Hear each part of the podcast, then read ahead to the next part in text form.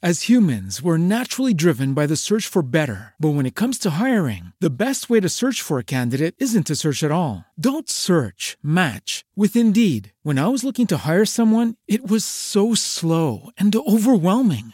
I wish I had used Indeed. If you need to hire, you need Indeed. Indeed is your matching and hiring platform with over 350 million global monthly visitors, according to Indeed data, and a matching engine that helps you find quality candidates fast. Ditch the busy work. Use Indeed for scheduling, screening, and messaging so you can connect with candidates faster. And Indeed doesn't just help you hire faster. 93% of employers agree Indeed delivers the highest quality matches compared to other job sites, according to a recent Indeed survey. And listeners of this show will get a $75 sponsored job credit to get your jobs more visibility at Indeed.com slash podcast. That's Indeed.com slash podcast. Terms and conditions apply. Lucky Land Casino asking people what's the weirdest place you've gotten lucky? Lucky? In line at the deli, I guess? Aha, in my dentist's office. More than once, actually. Do I have to say? Yes, you do. In the car before my kids' PTA meeting. Really? Yes. Excuse me, what's the weirdest place you've gotten lucky? I never win and tell. Well, there you have it. You can get lucky anywhere playing at LuckyLandSlots.com. Play for free right now. Are you feeling lucky? No purchase necessary. Void where prohibited by law. 18 plus. Terms and conditions apply. See website for details.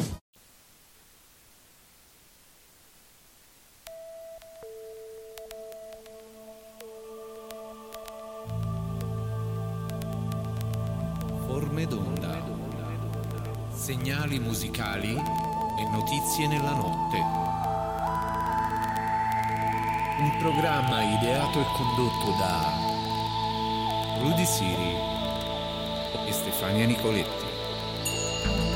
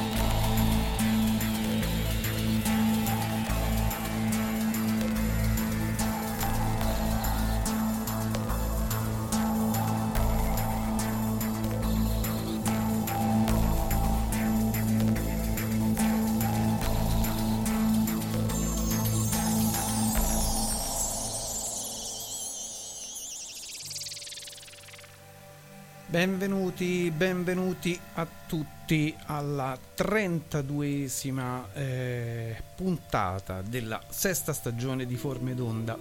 Buonasera a tutti da Rudy Siri e da... Stefania Nicoletti, buonasera a tutti. Allora, eccoci qui Stefania, e siamo ormai entrati a giugno direi, per cui siamo quasi addirittura d'arrivo, eh? cioè, ci siamo eh, ci siamo sparati anche questa, questa sesta eh, stagione di Forme d'Onda, è volata quest'anno veramente, cioè è stata una cosa velocissima. Il tempo si accorcia sempre di più, a quanto pare. Allora, questa sera eh, affrontiamo eh, un personaggio della storia di cui eh, Forme d'Onda non si è mai occupato, ma eh, se ne voleva occupare co- da così tanto tempo. Insomma, parliamo di Ipazia d'Alessandria e lo facciamo insieme a Nicola Bizzi che eh, salutiamo. Ciao Nicola. Ciao a tutti, un caloroso saluto a tutti gli ascoltatori e naturalmente a voi due che siete due conduttori eccezionali. E addirittura, grazie, grazie per i complimenti. Eh, allora, eh, Stefania, eh, affrontiamo questo, questo, personaggio che eh, dedicheremo insomma due ore a questo personaggio perché solve- solleveremo insomma anche delle questioni storiche di cui non si parla mai, diciamo, e quindi è anche occasione, diciamo, per parlare proprio di eh, cose di questo tipo. Lascio a te la parola e io mh, interverrò probabilmente ogni tanto perché devo dire insomma che a parte le, le cose diciamo che si sanno un po' così, diciamo proprio quello che più o meno insomma abbiamo descritto io non ne so molto di questo personaggio per cui sarò molto attento questa sera insomma e poi se mi verranno delle domande le farò volentieri. Vai Stefania sì, allora ehm, noi ce, ce, ne occuperemo eh, insieme a Nicola ehm, dal punto di vista sempre del, di quell'approccio alla storia che noi abbiamo eh, affrontato più volte nelle nostre puntate di Forme d'Onda, sia con Nicola sia anche con altri ospiti, anche gli ultimi due ospiti, e che tra eh, l'altro sì. questa puntata si inserisce, eh, cioè è, una sorta, è stata una sorta di trilogia, si può considerare queste ultime tre puntate, questa compresa, eh, perché comunque abbiamo affrontato degli argomenti affini e quindi ehm, ci saranno anche molti collegamenti con le puntate, le ultime due puntate, eh sì. perché tra l'altro ehm, lo stesso Leonardo Lovari, che era stato nostro ospite due puntate fa, aveva anche citato Ipazia di Alessandria eh sì. nella, nella, puntata che avevamo fatto sull'antico Egitto e su tutto ciò che, eh, che, che è correlato all'antico Egitto.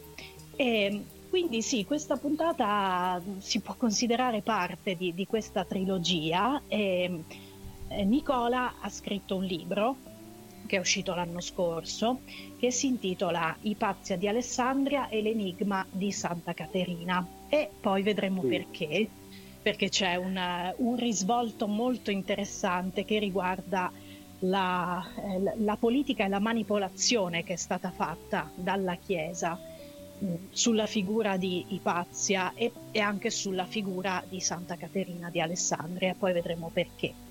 Eh, però prima di tutto io farei eh, introdurre a, a, Nicola questa figura di Ipazia che in effetti, come diceva Rudy, è eh, poco conosciuta, eh, spesso, spesso, insomma, non tanto spesso, ma diciamo in certi ambienti si parla a volte di lei, ma si parla sempre eh, si dice che, era, che, è stata una grande scienziata, sì. eh, che è stata una grande filosofa, ma non si parla eh, del suo essere stata una grande iniziata, eh soprattutto. Sì.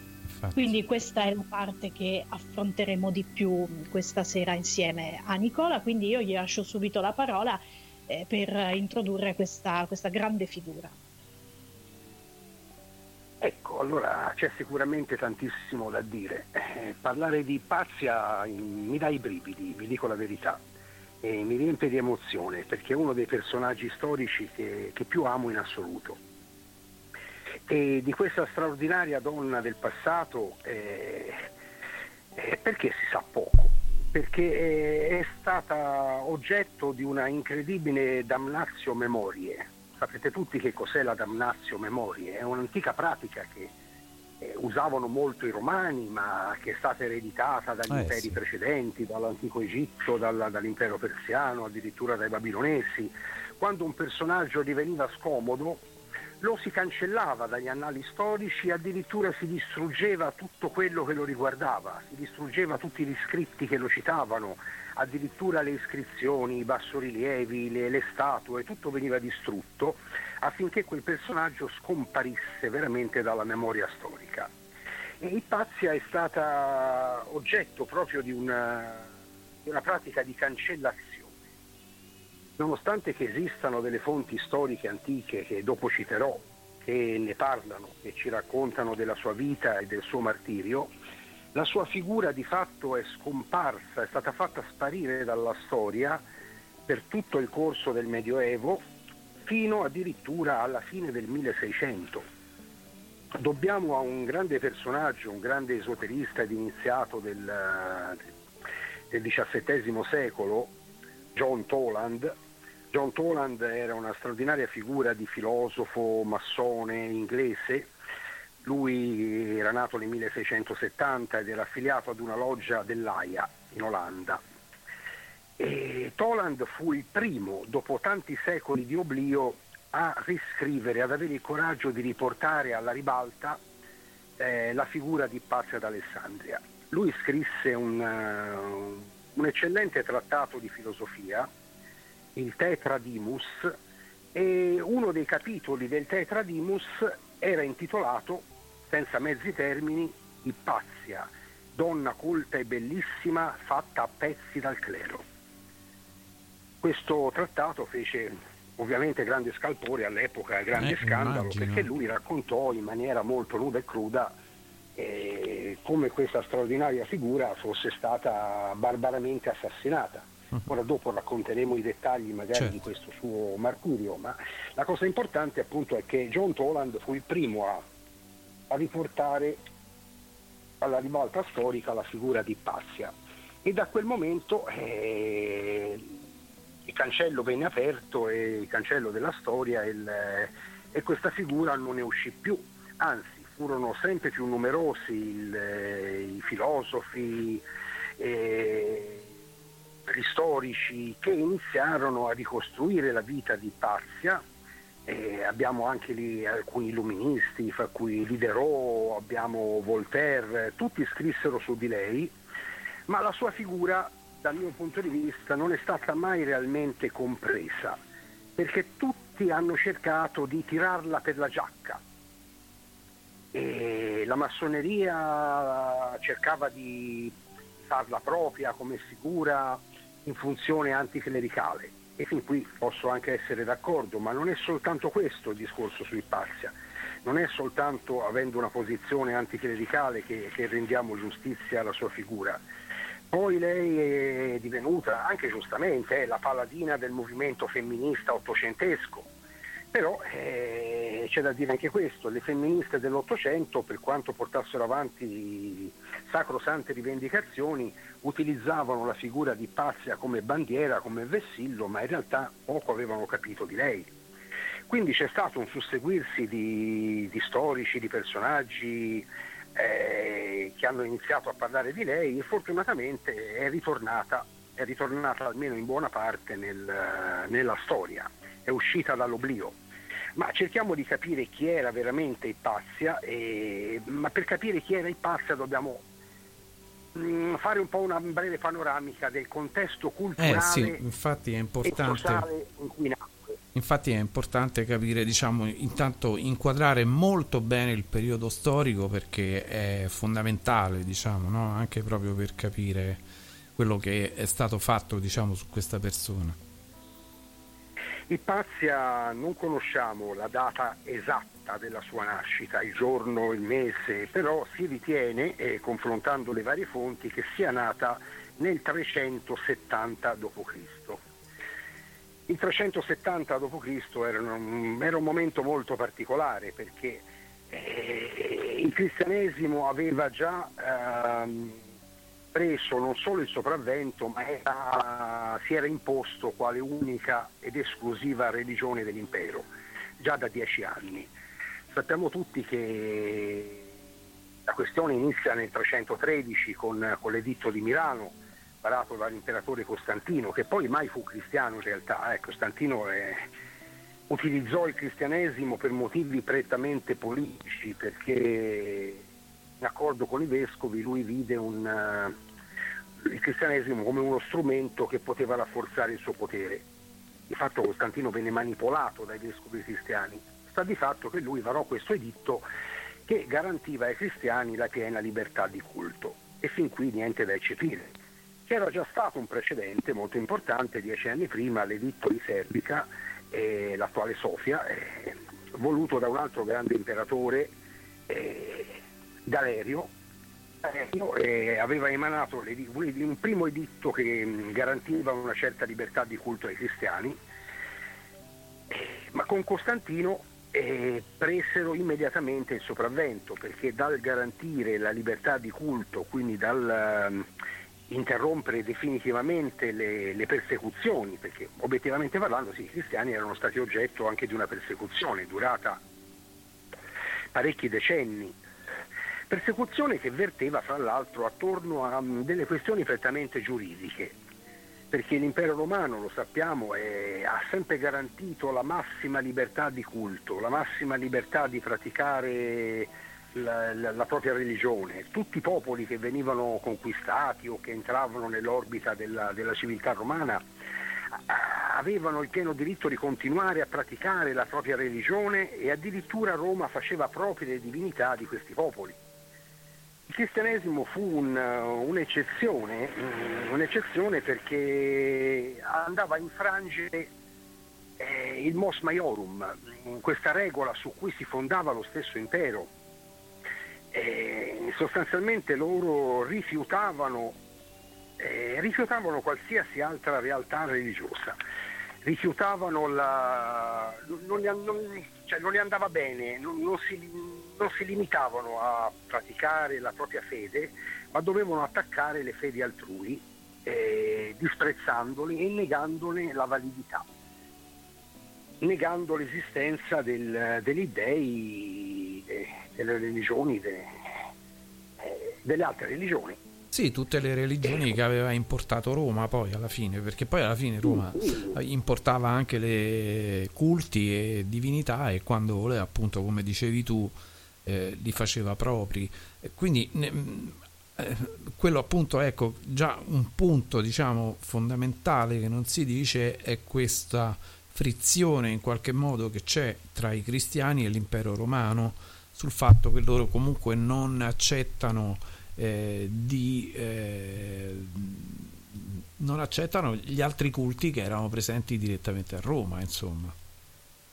A Roma c'era un clima di tolleranza e in cui vivevano fianco a fianco i seguaci della religione tradizionale romana, i seguaci di Iside, Osiride, i seguaci di Astarte, i seguaci di Cibele, eh, gli Eleusini, i Mitraisti.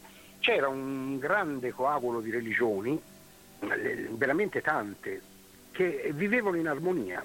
Mm, era frequentissimo che ci fosse un tempio di, Venere accanto a un tempio di Cibele, accanto a un tempio della Triade Capitolina, a volte e, le persone si iniziavano a più riti, a più culti, e, senza passare necessariamente da un culto all'altro, però c'era anche una certa compenetrazione i cristiani rifiutarono tutto questo e addirittura rifiutavano di frequentare luoghi eh, frequentati da, dai gentili, come lo chiamavano. As humans, we're naturally driven by the search for better. But when it comes to hiring, the best way to search for a candidate isn't to search at all. Don't search, match with Indeed. When I was looking to hire someone, it was so slow and overwhelming. I wish I had used Indeed. If you need to hire, you need Indeed. Indeed is your matching and hiring platform with over 350 million global monthly visitors, according to Indeed data, and a matching engine that helps you find quality candidates fast. Ditch the busy work. Use Indeed for scheduling, screening, and messaging so you can connect with candidates faster. And Indeed doesn't just help you hire faster. 93% of employers agree Indeed delivers the highest quality matches compared to other job sites according to a recent Indeed survey. And listeners of this show will get a $75 sponsored job credit to get your jobs more visibility at Indeed.com slash podcast. That's Indeed.com slash podcast. Terms and conditions apply. With the Lucky Land slots, you can get lucky just about anywhere. This is your captain speaking. Uh, we've got clear runway and the weather's fine, but we're just going to circle up here a while and uh, get lucky. No, no, nothing like that. It's just these cash prizes add up quick. So I suggest you sit back, keep your tray table upright, and start getting lucky. Play for free at LuckyLandSlots.com. Are you feeling lucky? No purchase necessary. Void where prohibited by law. 18 plus terms and conditions apply. See website for details. Rifiutavano i matrimoni con i gentili, si, si autoghettizzavano in sostanza e rifiutavano soprattutto la sacralità dell'imperatore, questo era uno dei pretesti giuridici delle, delle persecuzioni che poi furono avviate eh, già con, eh, con, gli Antonini, per arrivare poi al culmine con Diocleziano. Ma mh, mm, il fatto è questo, è che loro una volta che presero di fatto il potere, iniziarono da, come diceva giustamente Stefania prima, cioè da perseguitati si trasformarono immediatamente in spietati persecutori. Persecutori, sì. E iniziarono gli imperatori cristiani, da Costantino in poi, con la breve parentesi di Giuliano, di cui dopo è doveroso parlare, eh, iniziarono a emanare tutta una serie di decreti furono tanti, eh, perché per eh, colpire le, le, religioni tradizionali furono necessarie decine e decine e decine di decreti imperiali che si susseguivano mese dopo mese, anno dopo anno, che chiaramente non avevano effetto all'inizio, perché il, eh, al momento del suo apice l'impero romano aveva decine e decine di milioni di persone, si calcola 80 milioni di, di, di cittadini, al momento della massima espansione dell'impero e chiaramente i cristiani erano una minoranza, un, al momento in cui presero il potere erano forse un, un 3-4%. Questi decreti eh, mettevano mh, progressivamente fuori legge tutte le altre religioni e si arrivò a, a toccare il culmine con eh, il famigerato editto di Tessalonica preparato dall'imperatore Teodosio, era il 27 febbraio del 380. Questo editto eh, sancì l'esclusività e unicità del cristianesimo quale unica religione dell'impero. E addirittura mh, mm, chi non si adeguava, chi non si convertiva, non solo era soggetto alla pena di morte, all'espropriazione dei beni, alla perdita dei diritti civili, ma eh, diveniva di fatto un cittadino di serie B. E questo è un precedente giuridico spaventoso, un qualcosa di mostruoso proprio giuridicamente, eh, senza stare a parlare di, di, religione, di morale, da un punto di vista giuridico eh, una minoranza riguardava forse il 3-4% eh, neanche in quel momento dei cittadini dell'impero, diviene cittadinanza di serie A la maggioranza assoluta, circa un 96% dei cittadini dell'impero, quindi oltre 80 milioni di cittadini, di fatto vennero privati dei diritti civili. Cioè questa è una cosa folle a pensarci. Sì. Folle. Infatti. E non ci si rende conto oggi del, forse della portata di, di, questa, di questa cosa.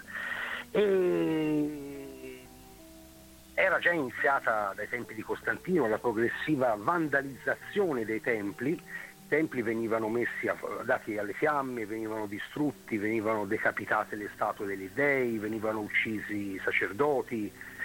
E questo prima con atti di vandalismo, poi furono atti legali perché vennero proprio autorizzati e alla fine si arrivò alla, alla chiusura progressiva di tutti i grandi templi, tutti i grandi santuari e alla sostituzione eh, di essi con chiese cristiane, perché i cristiani non è che abbattevano un tempio e poi costruivano la loro chiesa 100 metri più in là, no, loro sfruttavano quei luoghi perché erano luoghi carichi di energie e loro sapevano questo e edificavano le loro chiese sopra le rovine dei templi antichi. Eh sì, questa è una cosa che abbiamo detto più volte, insomma il fatto sì, sì, ne abbiamo parlato anche forse proprio eh, anche la settimana scorsa abbiamo accennato parlando di Iside insomma si parlava proprio del fatto che eh, quasi tutte le eh, cattedrali poi specialmente quelle del periodo templare verranno costruite su degli, su degli ex eh, templi eh, dedicati a Iside. È vero la stessa Notre Dame de Paris è, eh sì. è, Parigi è dedicata alla dea Iside, è una esatto. città consacrata alla dea Iside. Sì, sì, sì. Pochi lo sanno, pochi lo ricordano. E comunque, insomma, ora non voglio divagare troppo, ma eh, tornando ai Parsia, il clima è quello, è praticamente i Parsia nacque nel 370, dieci anni prima dell'emanazione dell'editto di Tessalonica. E editto che poi diventò pienamente attuato nel 391-392 perché furono necessari dei decreti attuativi perché i magistrati, il, eh, i, insomma, i, i prefetti si rifiutavano di attuarlo, eh, di attuare il decreto di Tessalonica, perché le realtà locali erano eh, eh, spesso impraticabili, c'erano città dove i cristiani neanche esistevano, dove i cristiani erano una minoranza assoluta, eh, arrivava l'esercito a, a chiudere un tempio, anzi a chiudere i templi che magari erano numerosi, i cittadini si rivoltavano, cioè c'erano incidenti, c'erano scontri continui. E Alessandria d'Egitto ah, era un po' un'isola felice all'epoca perché nonostante fosse già stata avviata da decenni questa sistematica persecuzione nei confronti di tutti i culti non cristiani, ad Alessandria, anche dopo la, l'editto di Tessalonica, immediatamente dopo, ancora regnava un clima di pacifica convivenza. E c'era ancora, anche se ormai era un, un'ombra di se stessa, l'antica, l'antica religiosità egizia, c'era la, la, religiosità greca con tutte le sue forme ed espressioni, soprattutto i culti misterici, quello eleusino in particolare, che aveva ad Alessandria la seconda sede principale di culto dopo Eleusi, questo è molto importante, ne parleremo. C'era il culto di isterico di Iside Osiride che venne creato di fatto a tavolino da Tolomeo I, d'accordo col Pritan degli Erofanti di Eleusi, per, eh, per dare un culto mh, che fosse unificante fra greci ed egiziani. Un culto misterico che venne sì, costruito a tavolino ispirandolo all'antica tradizione egizia di Iside e Osiride, ma che di fatto ricalcava i misteri eleusini uh-huh. e che poi ebbe una diffusione straordinaria in tutto l'impero romano. In ogni città d'Italia addirittura eh, venivano aperti templi eh, di Iside e Osiride ovunque. E quindi Pazia eh, crebbe crebbe eh, in quegli anni, anni difficili, e lei era figlia di Teone. Teone era uno, un grandissimo scienziato, uno scienziato fra i primi al mondo per l'epoca, un grandissimo matematico, un grandissimo astronomo, grande cultore di geometria, autore di importantissimi trattati, ma non era semplicemente uno scienziato, Teone era anche uno ierofante di Serapide. Serapide è un'altra figura nata con, uh, con la stagione tolemaica, uh-huh. è una figura grecizzante eh, che ricalcava la figura di Osiride associata al bue sacro Apis eh, crearono questa figura che, perché c'era un melting pot da Alessandria, greci, egizi, ebrei, c'erano tantissimi popoli, era una città cosmopolita incredibile, quindi ci fu la necessità di creare questa figura barbuta, questo dio che ricalcava la figura di Osiride però con sembianze greche. E Teone era uno ierofante di Serapide, pochi ne parlano. E lui chiaramente crebbe la, la figlia Ippazia il cui nome significa eminente, eccelsa, questo è proprio il significato del nome, cre- crebbe in, questa, mm, in, questo ambiente di, di spiritualità molto elevata e venne educata non soltanto alla religione, ma venne educata anche alla scienza.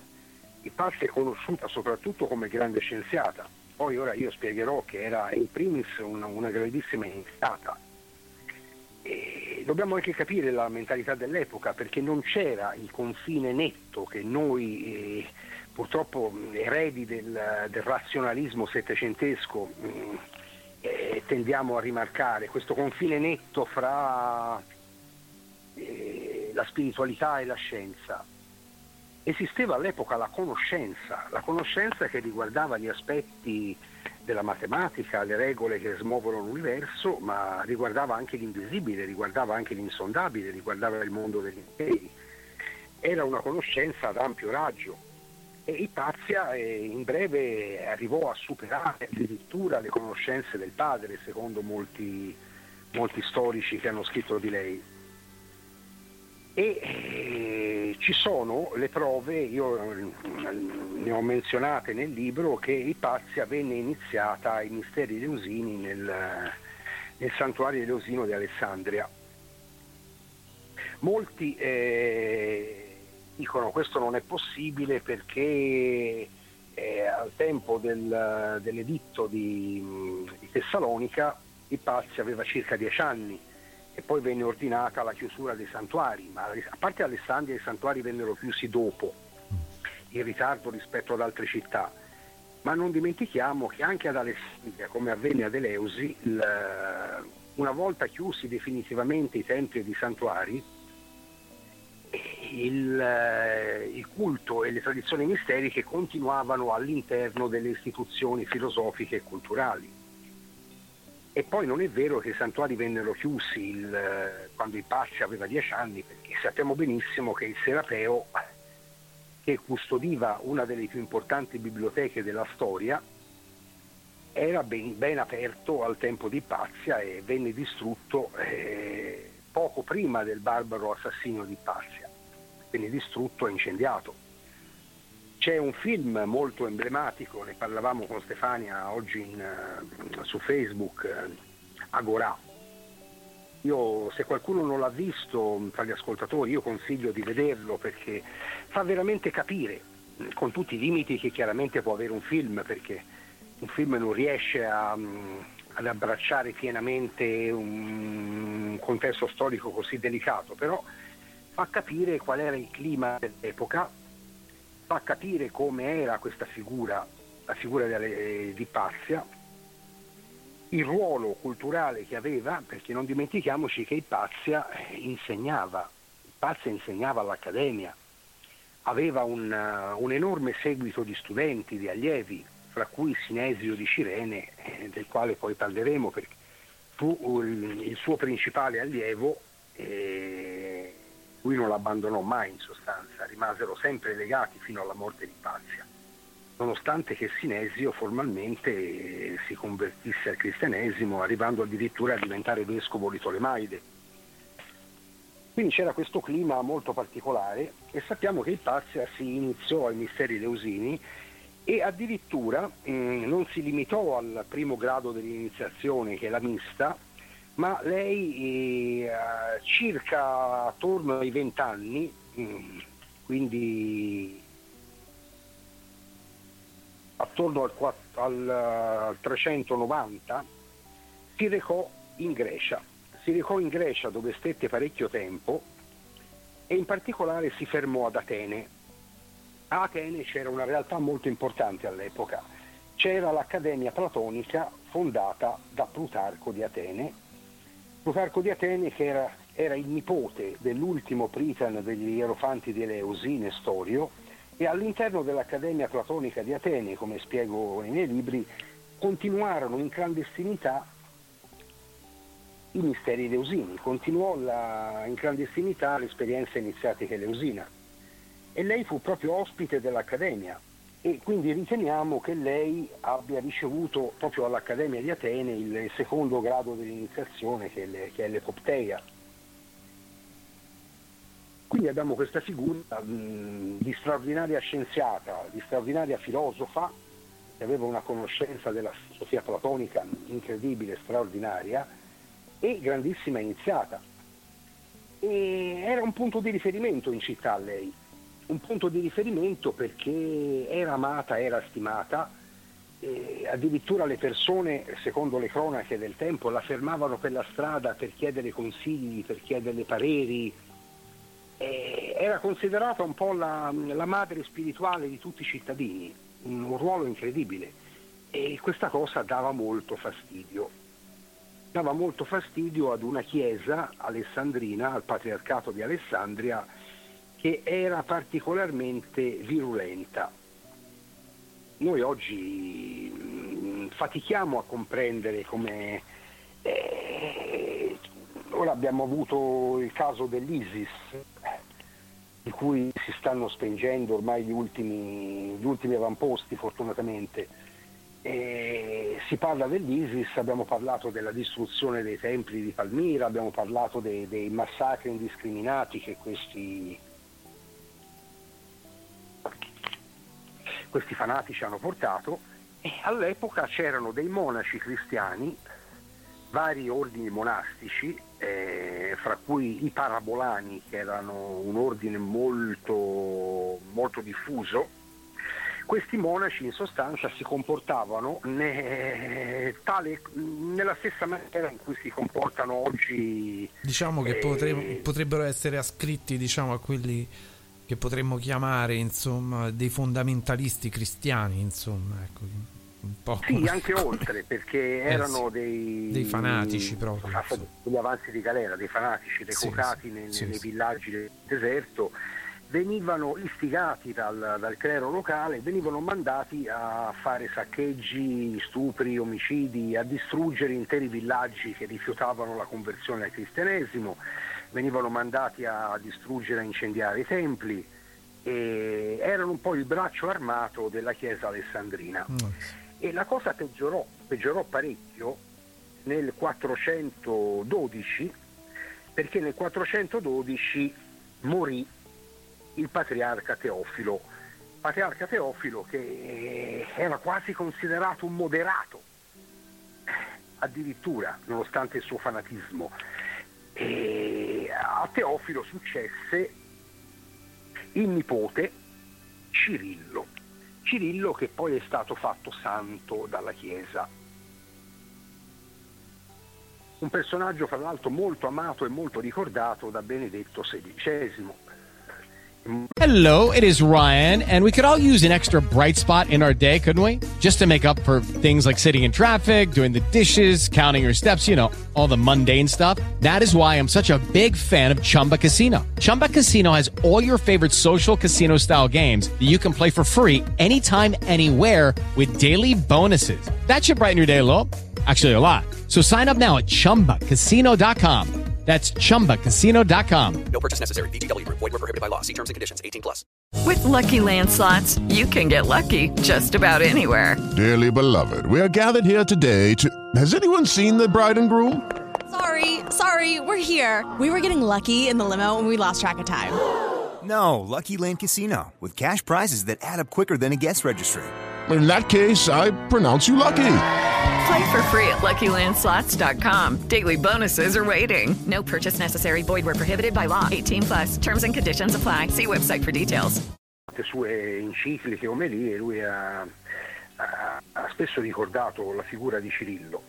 Cirillo eh, era un intollerante, era un- una persona di scarsissima cultura, un, un violento e un fanatico. eh.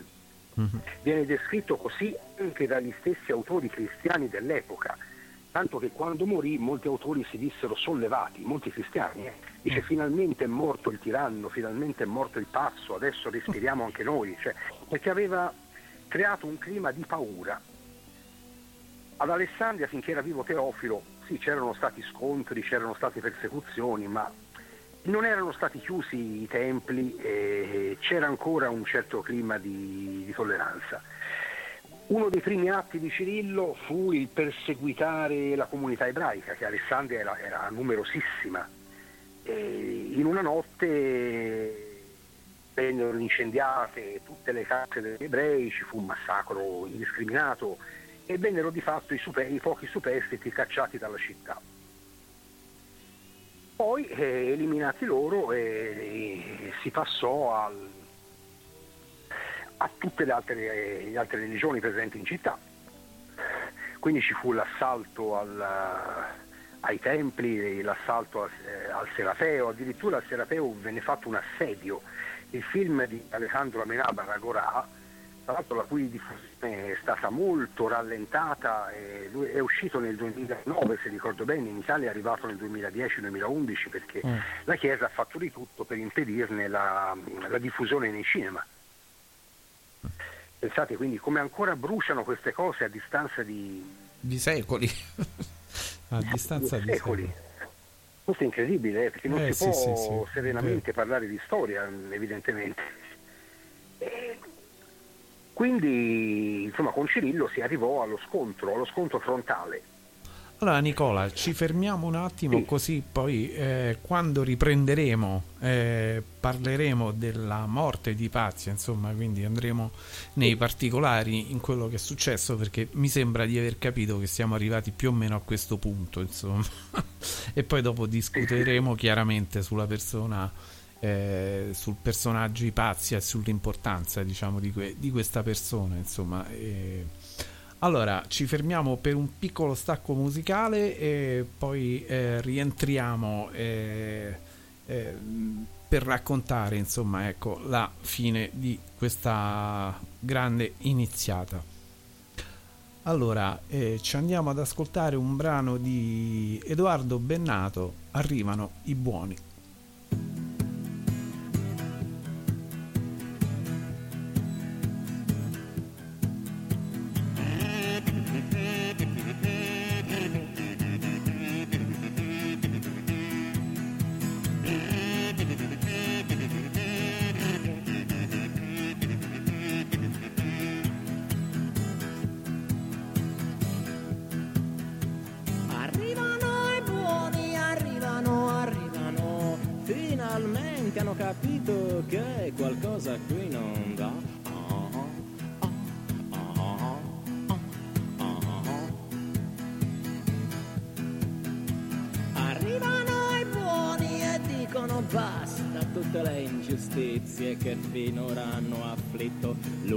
L'umanità.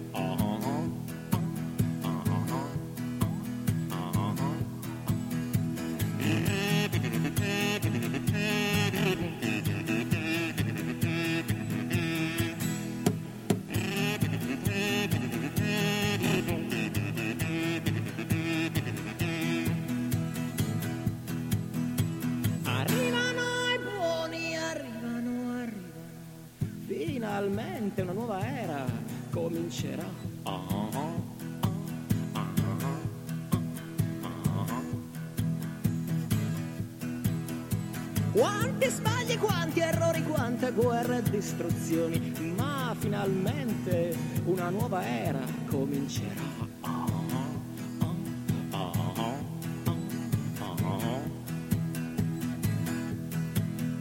Senza servi né padroni, senza guardie ed assassini, d'ora in poi tutti uguali, una nuova era per l'umanità.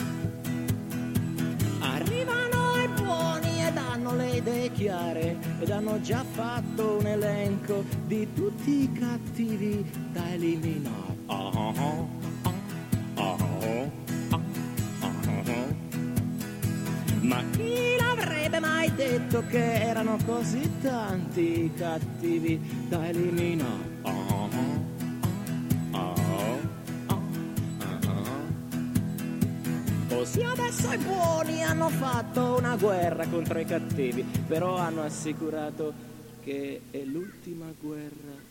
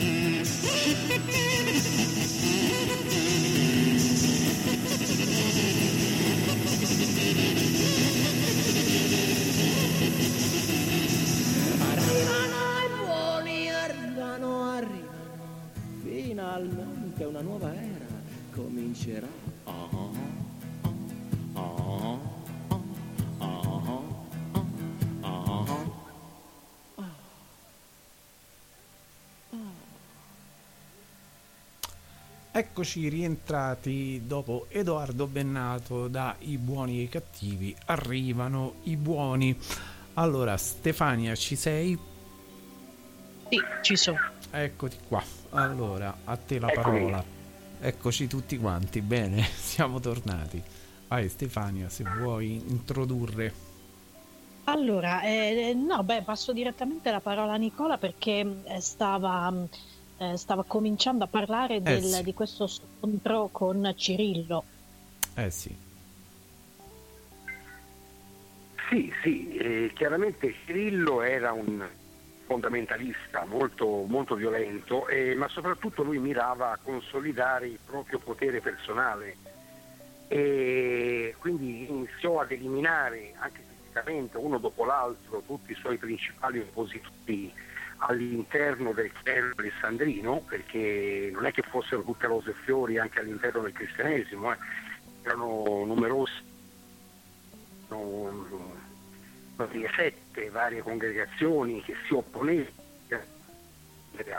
Cirillo di fatto comandava su Alessandria, eh, non è che comandasse su altre aree anche se il patriarcato di Alessandria era preminente. Quindi eh, Alessandria però chiaramente era anche soggetta formalmente, non dimentichiamocelo, all'autorità imperiale. No? Eh, eh, eh, le redini dell'impero fossero ormai totalmente nelle mani dei vescovi cristiani, c'era formalmente un imperatore che risiedeva a Costantinopoli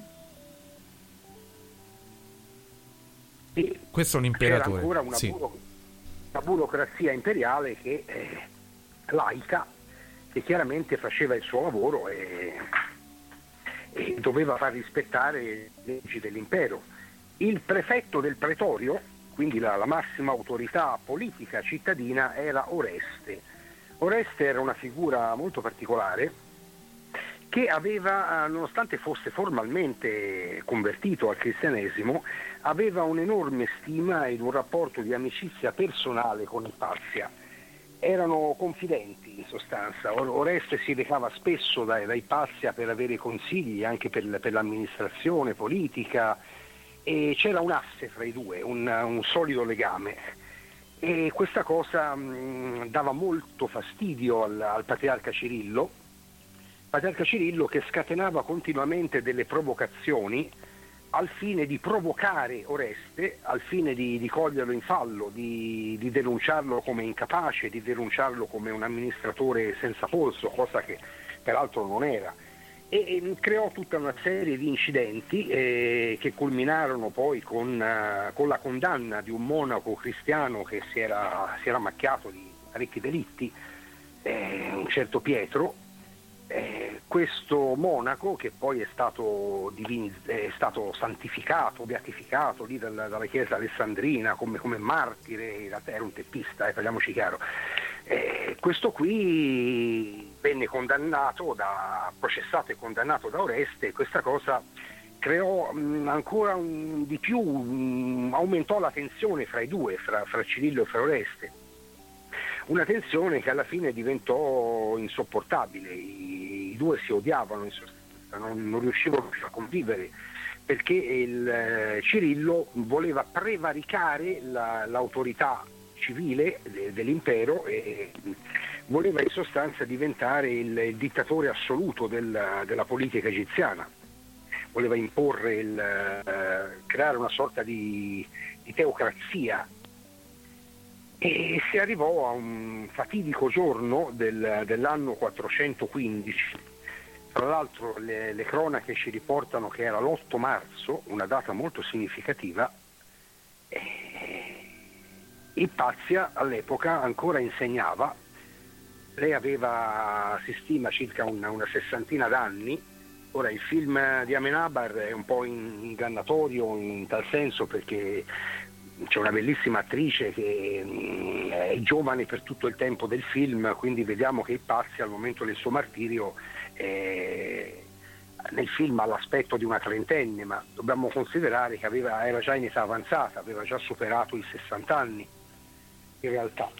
E lei ancora si recava a insegnare alla- all'accademia e utilizzava una, una portantina in sostanza questa portantina veniva portata a spalla da, da un suo seguito e lei utilizzava questa portantina per recarsi dalla sua abitazione fino all'accademia dove, dove andava ad insegnare.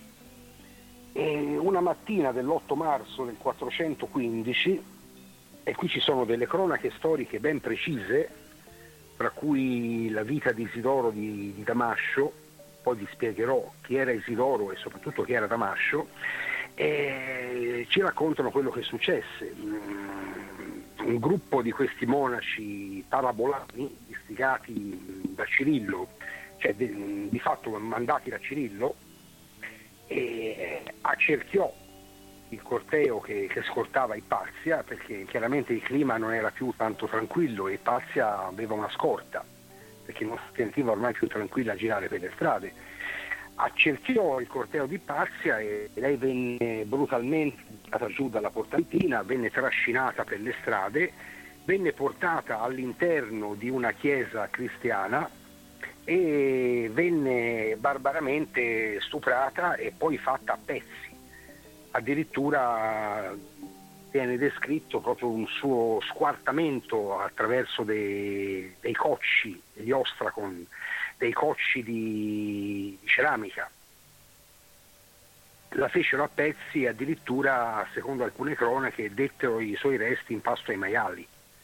Fu un, un delitto terribile un delitto terribile che sconvolse non poco la, mm, l'intera città e l'intero Egitto, oserei dire l'intero impero perché la sua figura era molto nota. E nessuno si azzardava a toccarla ad Alessandria perché per quanto ormai fosse, eh, fosse divenuta una figura scomoda, eh, da quanto era amata, da quanto era stimata, era intoccabile. Questa cosa scosse parecchio il la società, ci furono tumulti, ci furono disordini, eh, persone che andarono immediatamente a manifestare, scesero in strada a, a, chiedere, a chiedere, giustizia. E, e, il prefetto Reste aprì formalmente un'inchiesta. Eh, non poteva esimersi dal farlo, aprì un'inchiesta che poi non ebbe seguito perché finì arenata nella, venne insabbiata, parliamoci chiaro, si arenò nella, nella burocrazia giuridica di Costantinopoli e ebbe, non, non, venne mai individuato il formale colpevole e, e, non venne mai individuato il formale mandante, ma sappiamo benissimo che fu Cirillo, perché tutte le cronache dell'epoca lo dicono chiaramente, anche cronache di autori cristiani. Ed è molto interessante la vita di Isidoro, eh, che è giunta per intero, un testo molto bello, scritta da Damascio. Damascio fu uno scolarca dell'Accademia di Atene e fu anche uno ierofante leusino.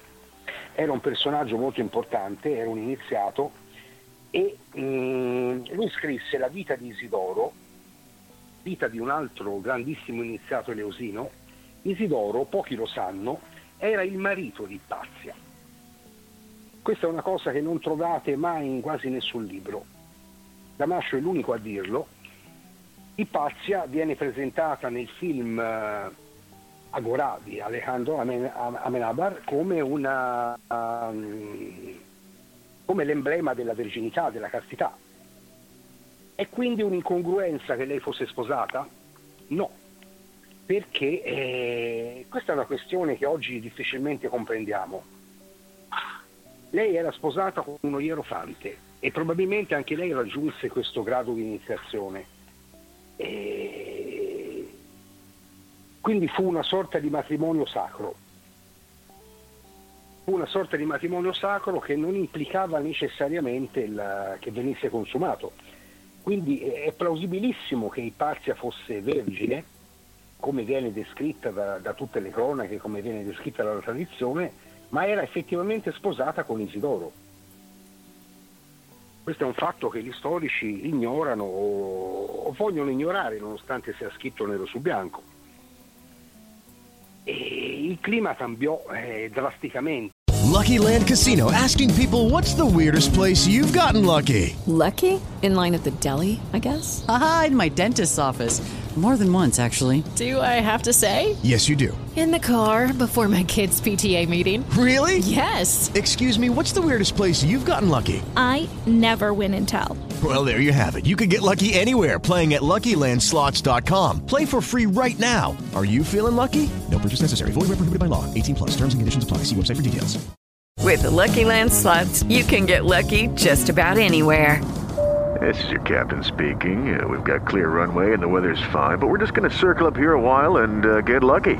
No, no, nothing like that. It's just these cash prizes add up quick. So I suggest you sit back, keep your tray table upright, and start getting lucky.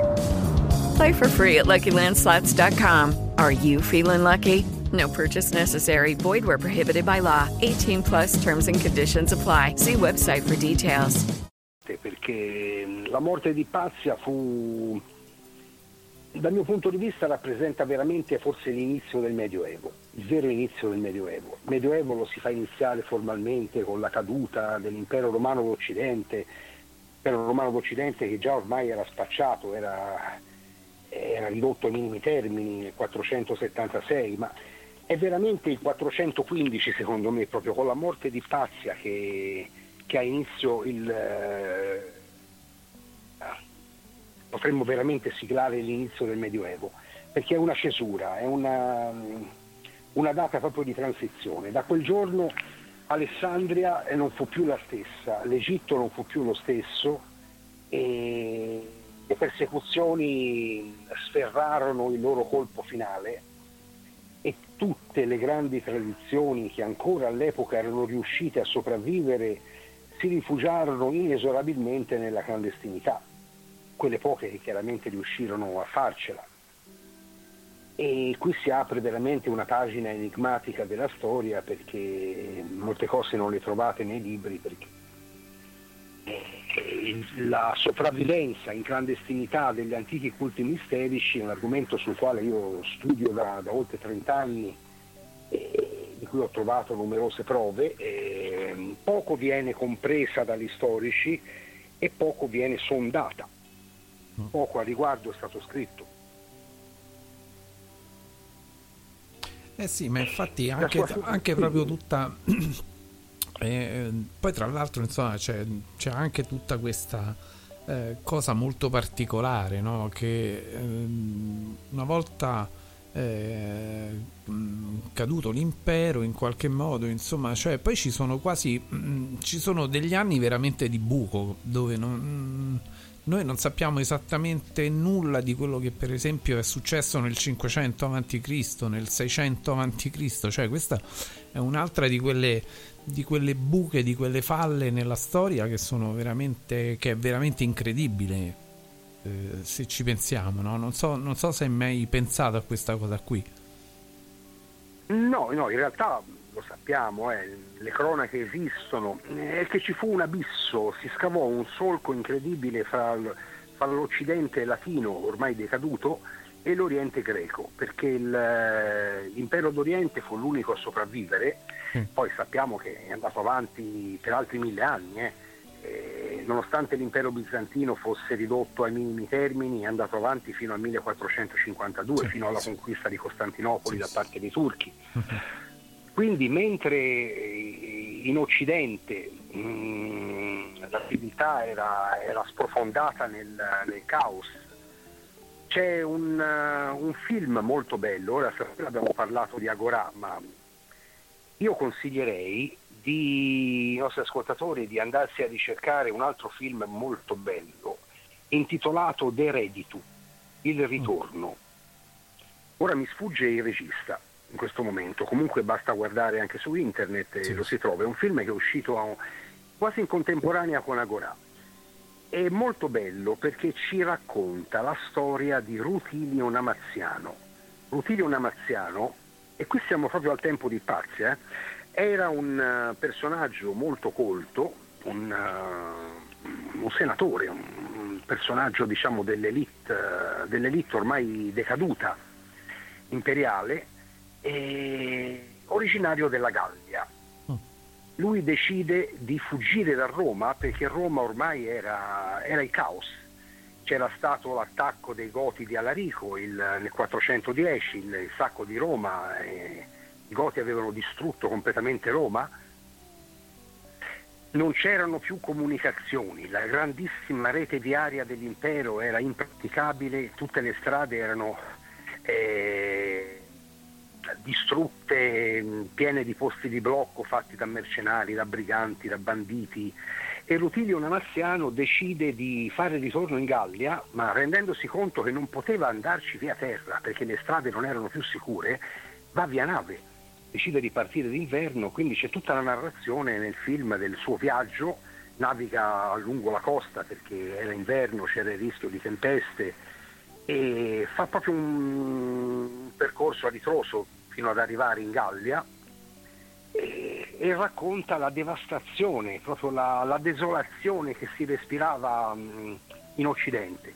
A Oriente le cose erano un po' diverse eh, nonostante che eh, ormai l'impero fosse divenuto cristiano, ma l'impero bizantino fu una realtà molto solida. L'impero d'Oriente, l'impero greco, ereditò di fatto tutta la cultura ellenica, anche se in chiave cristiana, la, la, cultura ellenica non è andata perduta, la filosofia non è andata perduta, proprio grazie all'impero d'Oriente che ha saputo preservarla quindi mentre l'Occidente era in balia di, di regni romano-barbarici che si, si, si combattevano fra loro, eh, pestilenze, malattie, le città ormai spopolate, a Oriente c'era ancora un'istituzione molto solida, molto salda, che, eh, questa era la differenza sostanziale e eh, soprattutto ad Oriente le antiche tradizioni misteriche riuscirono, nonostante il, eh, la dittatura ormai cristiana, riuscirono a sopravvivere in una clandestinità anche tollerata dalle autorità imperiali in un certo senso, ci furono addirittura degli imperatori che, che, che si iniziarono ai riti misterici addirittura nel VI secolo, VII secolo, questo in clandestinità assoluta. E l'Accademia di Atene andò avanti, prosperò fino al tempo di Giustiniano, quindi siamo nel tardo VI secolo, e venne chiusa da Giustiniano soltanto per un capriccio della moglie Teodora, Teodora che fece pressione sul marito affinché chiudesse l'Accademia, eh, non tanto per motivi religiosi, ma perché semplicemente Teodora aveva richiesto di essere iniziata ai misteri leosini, ma le era stato negato era stata negata l'iniziazione lei, perché lei voleva carpire determinati segreti e lo avevano capito e, e l'avevano rifiutata in sostanza. Quindi fino al tempo di Giustiniano il, eh, queste tradizioni mh, avevano campo libero, poi dovettero nascondersi ancora di più. Però insomma il clima dell'epoca era molto più favorevole per la cultura e per la scienza ad Oriente rispetto all'Occidente, che era ormai totalmente in mano a, a popolazioni barbariche in lotta fra di loro.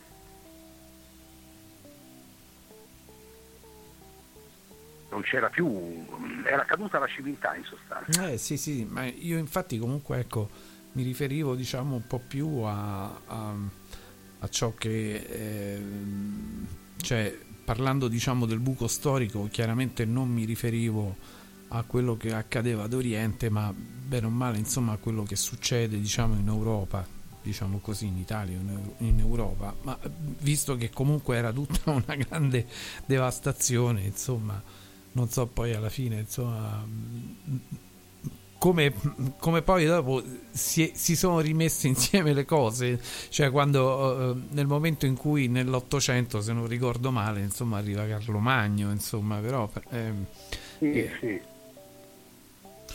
Sicuramente, eh, diciamo, c'è tutta, sicuramente c'è anche tutta una parte che secondo me, io adesso non lo so, la butto lì, poi vorrei sentire anche magari l'opinione di Stefania, però per esempio tutto il periodo che va dal 400 all'800 d.C.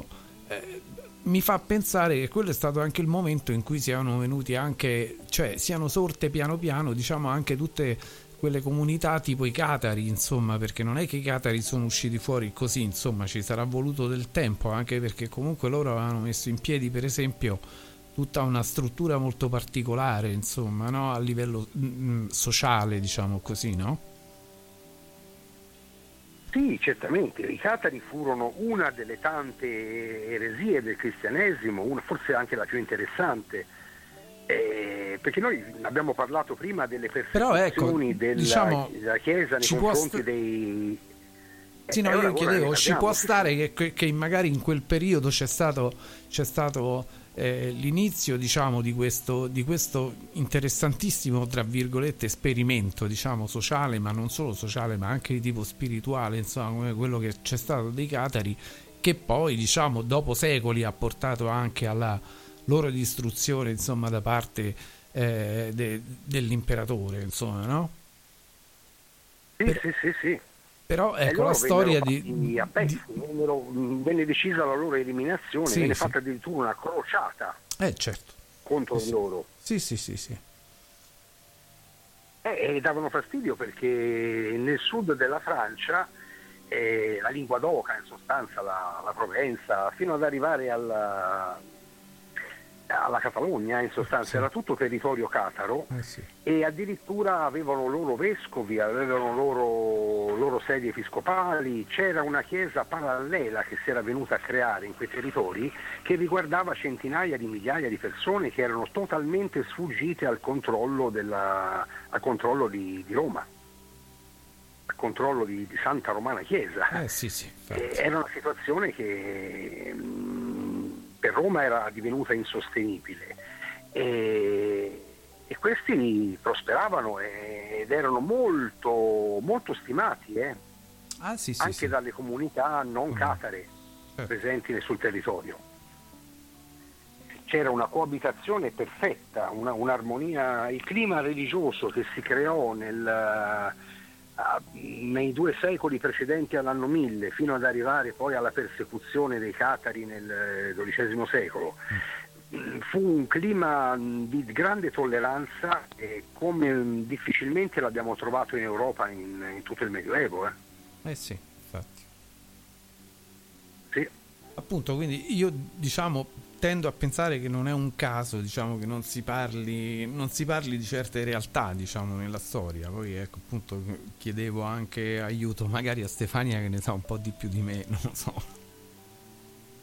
Ma sai, la storia la- l'hanno sempre scritta i vincitori, questo lo sappiamo, Ah, beh, come l'hanno scritta i vincitori in relazione agli ultimi conflitti mondiali, l'hanno scritta anche i vincitori in relazione alle guerre sante nel Medioevo. Eh, Quando i vincitori la scrivono, eh, i perdenti vengono esclusi dalla storia e si tende a rimuoverli o si tende a demonizzarli. Eh, certo.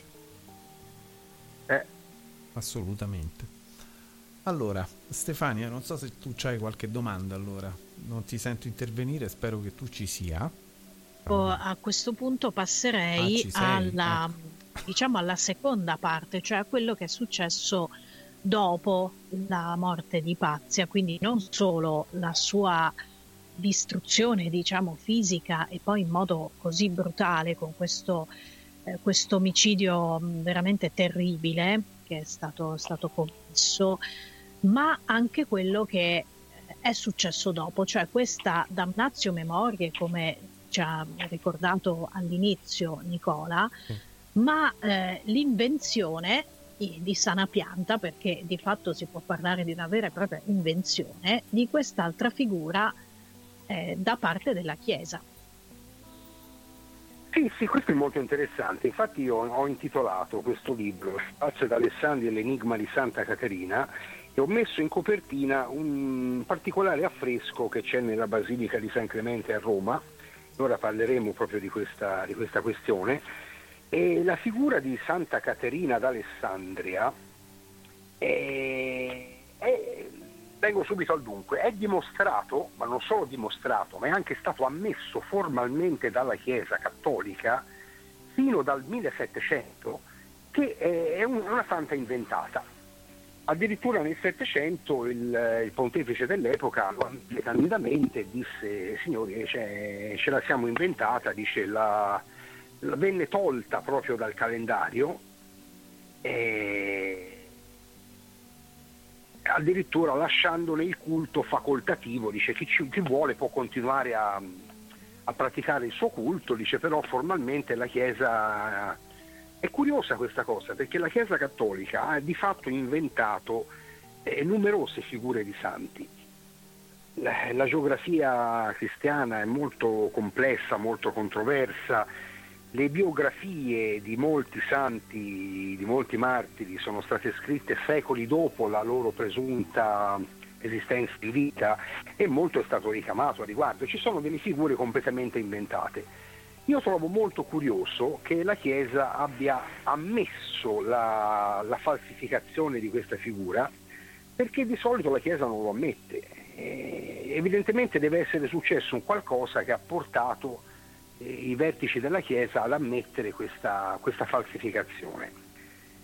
E in Italia esistono circa 90 chiese dedicate a Santa Caterina d'Alessandria, ce n'è una anche qui a Firenze, ce ne, ce ne sono varie, insomma in tutta Italia, in Sicilia, in Piemonte. Esiste un monastero mh, molto conosciuto, molto frequentato dai turisti nel Sinai, in Egitto, il monastero di Santa Caterina, uno dei monasteri più antichi della, della cristianità. Eh, ma le prime notizie effettivamente eh, che disponiamo di questa santa sono state scritte da Jacopo da Varagine, eh, quindi siamo, eh, siamo, prima dell'anno 1000, eh. ci sono secoli di, di vuoto. E le cronache, fra cui quella di Jacopo da Varagine e la leggenda aurea, ci raccontano mh, di questa Caterina, questa Caterina che sostanzialmente sarebbe stata una cristiana, una figlia di pagani ma convertitasi al cristianesimo, praticante la scienza e la filosofia. Un personaggio femminile che si dedicava alla filosofia, che insegnava, che predicava e che attirò l'attenzione dell'imperatore qui non si dice neanche che imperatore era, cioè, tanto è vaga la, la leggenda. No? Questo imperatore, questo spietato imperatore pagano, come viene descritto, no? invita la, la, giovane Caterina, la giovane filosofa Caterina, presso la sua corte e, e cerca di, di, interrogarla perché vuole che, che, Caterina faccia sacrifici in onore degli dei pagani, vuole che, che dimostri di, di ritornare sui suoi passi e di abbandonare il... Judy was boring. Hello. Then Judy discovered ChumbaCasino.com. It's my little escape. Now Judy's the life of the party. Oh, baby, mama's bringing home the bacon. Whoa, take it easy, Judy. The Chumba life is for everybody. So go to ChumbaCasino.com and play over 100 casino style games. Join today and play for free for your chance to redeem some serious prizes. ChumbaCasino.com. No purchase necessary. Void where prohibited by law. 18 plus terms and conditions apply. See website for details. Eh, il cristianesimo.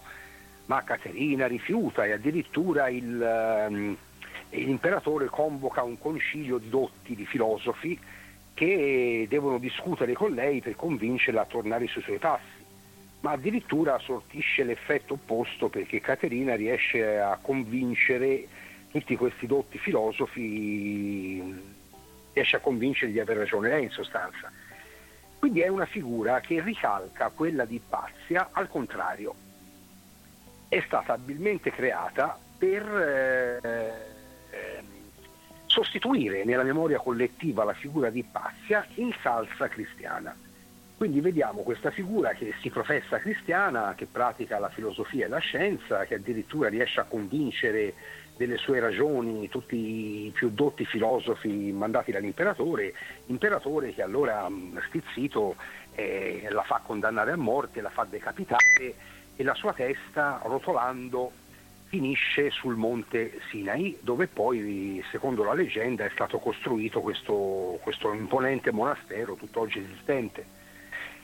Eh, sta di fatto che è una figura eh, per ammissione stessa della Chiesa, ed è qui la cosa molto importante, è una figura inventata. Ne sono state inventate tante di figure dalla Chiesa, perché la Chiesa cristiana, nonostante tutti questi editti imperiali, eh, fra cui il più spietato di tutti fu quello di Tessalonica, non riuscì mai a, ad attecchire saldamente fra le masse popolari e dovette ricorrere a secoli, secoli e secoli di politica sincretistica per cercare di, eh, creare una sintesi, di creare una, un trade union fra gli antichi culti e la dottrina cristiana in modo da riuscire a, mm, a consolidarsi. Beh, eh, Non poi- solo- che poi è una pratica eh, insomma che è stata continuata anche poi con eh, l'invasione del continente americano, insomma, la, eh, cioè a- a- alla fine insomma, hanno dovuto sempre comunque accettare o far entrare diciamo dei culti e mischiarli al cristianesimo per far accettare il cristianesimo, insomma, una storia abbastanza nota, no? Sì, questo lo si vede Eh, sì, nelle chiese messicane, dove Eh, c'è proprio sì, sì, ancora la dappertutto, in tutta l'America eh, Latina. tradizioni di origine Sì, sì. azteca eh, o in Perù. Eh sì, in tutta l'America Latina praticamente. Brasile compreso. Sì, sì, sì, sì. È vero, lì poi con la santeria, Eh. è una cosa interessantissima. Ma è- nell'Europa dell'epoca fu una prassi forzata e quindi dovettero ricorrere anche alla creazione di queste figure che sostituissero proprio nella, nella memoria collettiva le figure scomode che si intendeva rimuovere. Ma siccome la figura di Pazia era molto dura da essere rimossa perché era un personaggio che aveva veramente segnato la sua epoca e dovettero ricorrere a questo escamotage, alla creazione di questa figura con una storiella che è anche risibile eh, perché eh, è talmente evidente che ricalca la figura di, di Santa Caterina. Ma nonostante però quella creazione di questa santa, il culto di questa santa mh, uscì dall'Egitto, e venne creato il monastero di Santa Caterina nel Sinai, che, che esiste tuttora, ma nell'Europa medievale il suo culto era pressoché mh, sconosciuto. E si arriva al, al XV secolo e accade qualcosa di molto particolare a Roma. E io ho parlato in molti miei studi, anche nel mio libro Da Eleusi a Firenze, della sopravvivenza delle antiche tradizioni misteriche eh, in clandestinità. Ma c'è un aspetto che viene poco considerato, che ora io affronterò nel secondo volume, che ce l'ho in preparazione, è la sopravvivenza delle tradizioni misteriche anche all'interno della stessa Chiesa, perché molti filoni della, della tradizione delle antiche religioni misteriche per eh, sopravvivere si insinuarono radicandosi molto stabilmente all'interno della stessa Chiesa, perché all'interno della Chiesa, soprattutto all'interno di determinati ordini monastici, erano insospettabili. Ci furono monasteri numerosi, non solo in Italia, ma in Grecia, anche in Lorena in particolare, il monastero di San Die, il monastero di Camaldoli in Italia, monasteri dove sopravvissero filoni di tradizione misterica eh, perché nei monasteri c'era la cultura. In una società ormai divenuta quasi totalmente analfabeta, quale la società medievale, dove le persone mh, lavoravano per sopravvivere, ma non avevano, non avevano più la cultura che esisteva in maniera diffusa al tempo dell'impero romano, c'era un regresso culturale incredibile, il cristianesimo purtroppo portò a un regresso, portò a un un analfabetismo di massa, perché si voleva tenere le masse prive della cultura per poterle assoggettare meglio e la cultura era nelle mani del clero. Quindi nei monasteri, nei monasteri sopravviveva la cultura, nei monasteri sopravvivevano i libri è grazie all'opera degli ordini monastici che moltissimi testi dell'antichità sono sopravvissuti perché sono stati copiati, ritrascritti dagli amanuensi e nei monasteri quindi eh, si radicarono molti esponenti delle, delle antiche religioni segretamente, eh, vestendo proprio il saio monacale, perché lì erano indisturbati, di fatto potevano continuare ad agire, ad agire e ad avere accesso ai testi, ad avere accesso ai libri. E molti di questi monaci poi fecero carriera nel- nella Chiesa e ci sono stati degli esponenti della tradizione misterica che sono di- addirittura arrivati non solo a divenire cardinali ma a divenire anche papi. Ci sono stati per esempio tre pontefici della famiglia dei Medici che erano iniziati alle usine di Ritorsico. Questa è una cosa molto grossa che sto dicendo ma eh, non ho paura di smentite perché ne ho le prove. E, ma, eh, ma senza parlare adesso dei papi, che la questione è scomoda e delicata, ci furono molti cardinali, il cardinale Vessarione per esempio, che era un eleusino di rito pitagorico, che mh, stette per diventare pontefice, gli mancò veramente poco. E uno di questi cardinali iniziati, che fra l'altro era un eleusino, era Branda Castiglioni. Branda Castiglioni era un, uh, un cardinale umanista nato in Lombardia, nella provincia di Varese, un personaggio molto attivo nel, nel XV secolo proprio per il suo mecenatismo culturale. Era un amante delle lettere, si era ritagliato il suo potere nell'ambito della Chiesa, i cardinali erano molto influenti all'epoca, anche politicamente, e lui ebbe un'idea molto particolare mentre la figura di, di Pazia d'Alessandria è ormai stata dimenticata dalla storia e la figura di Santa Caterina era pressoché sconosciuta nel, nella cristianità occidentale, lui volle far realizzare a Roma, proprio nel cuore della cristianità,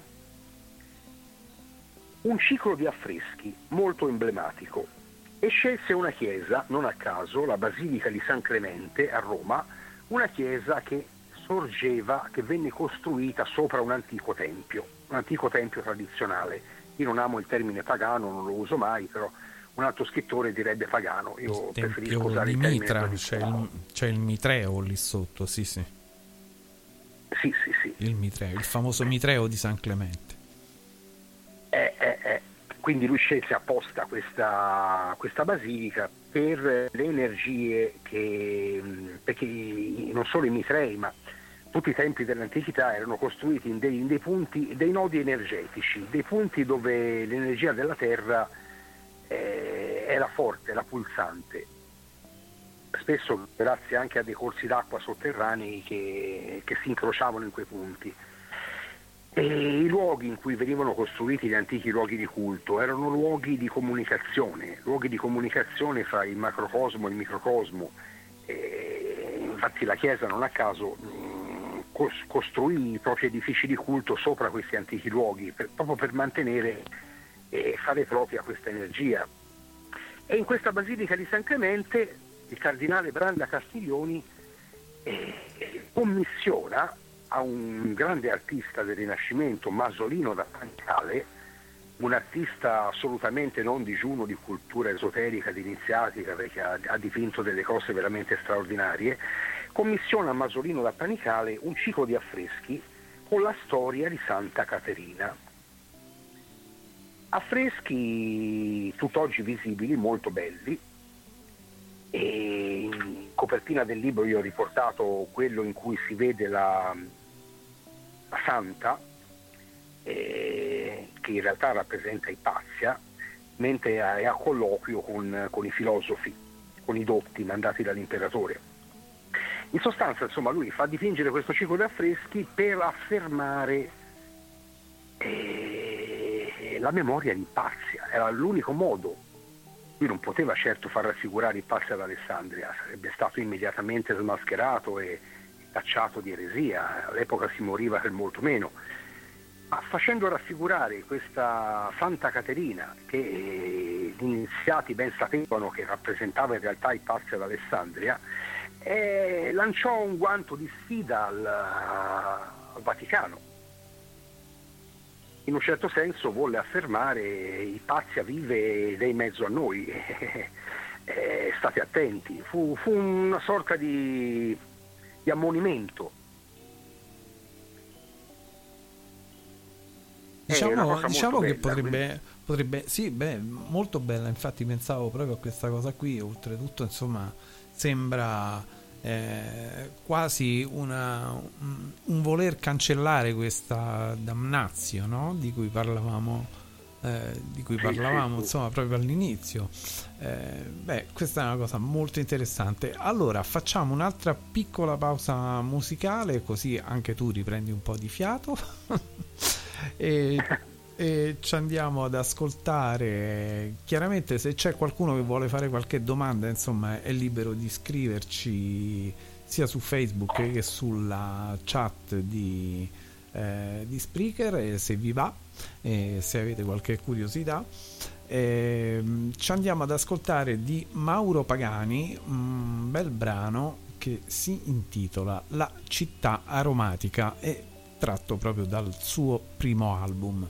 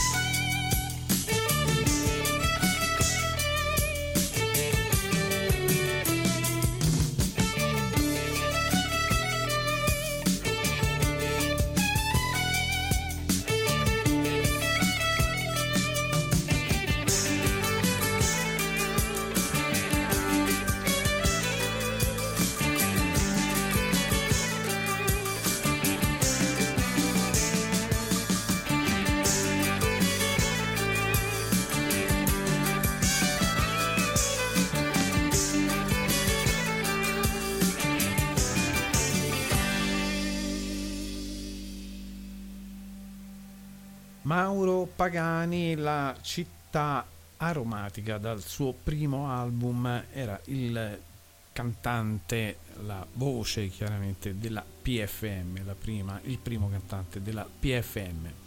Allora, eh, non so se sono arrivate domande, non credo però nel frattempo siamo tutti quanti molto interessati, diciamo, eh, da quello che ci dice Nicola stasera. Allora, non so se Stefania ha qualche curiosità o vuole sollevare qualche questione, vediamo un po'.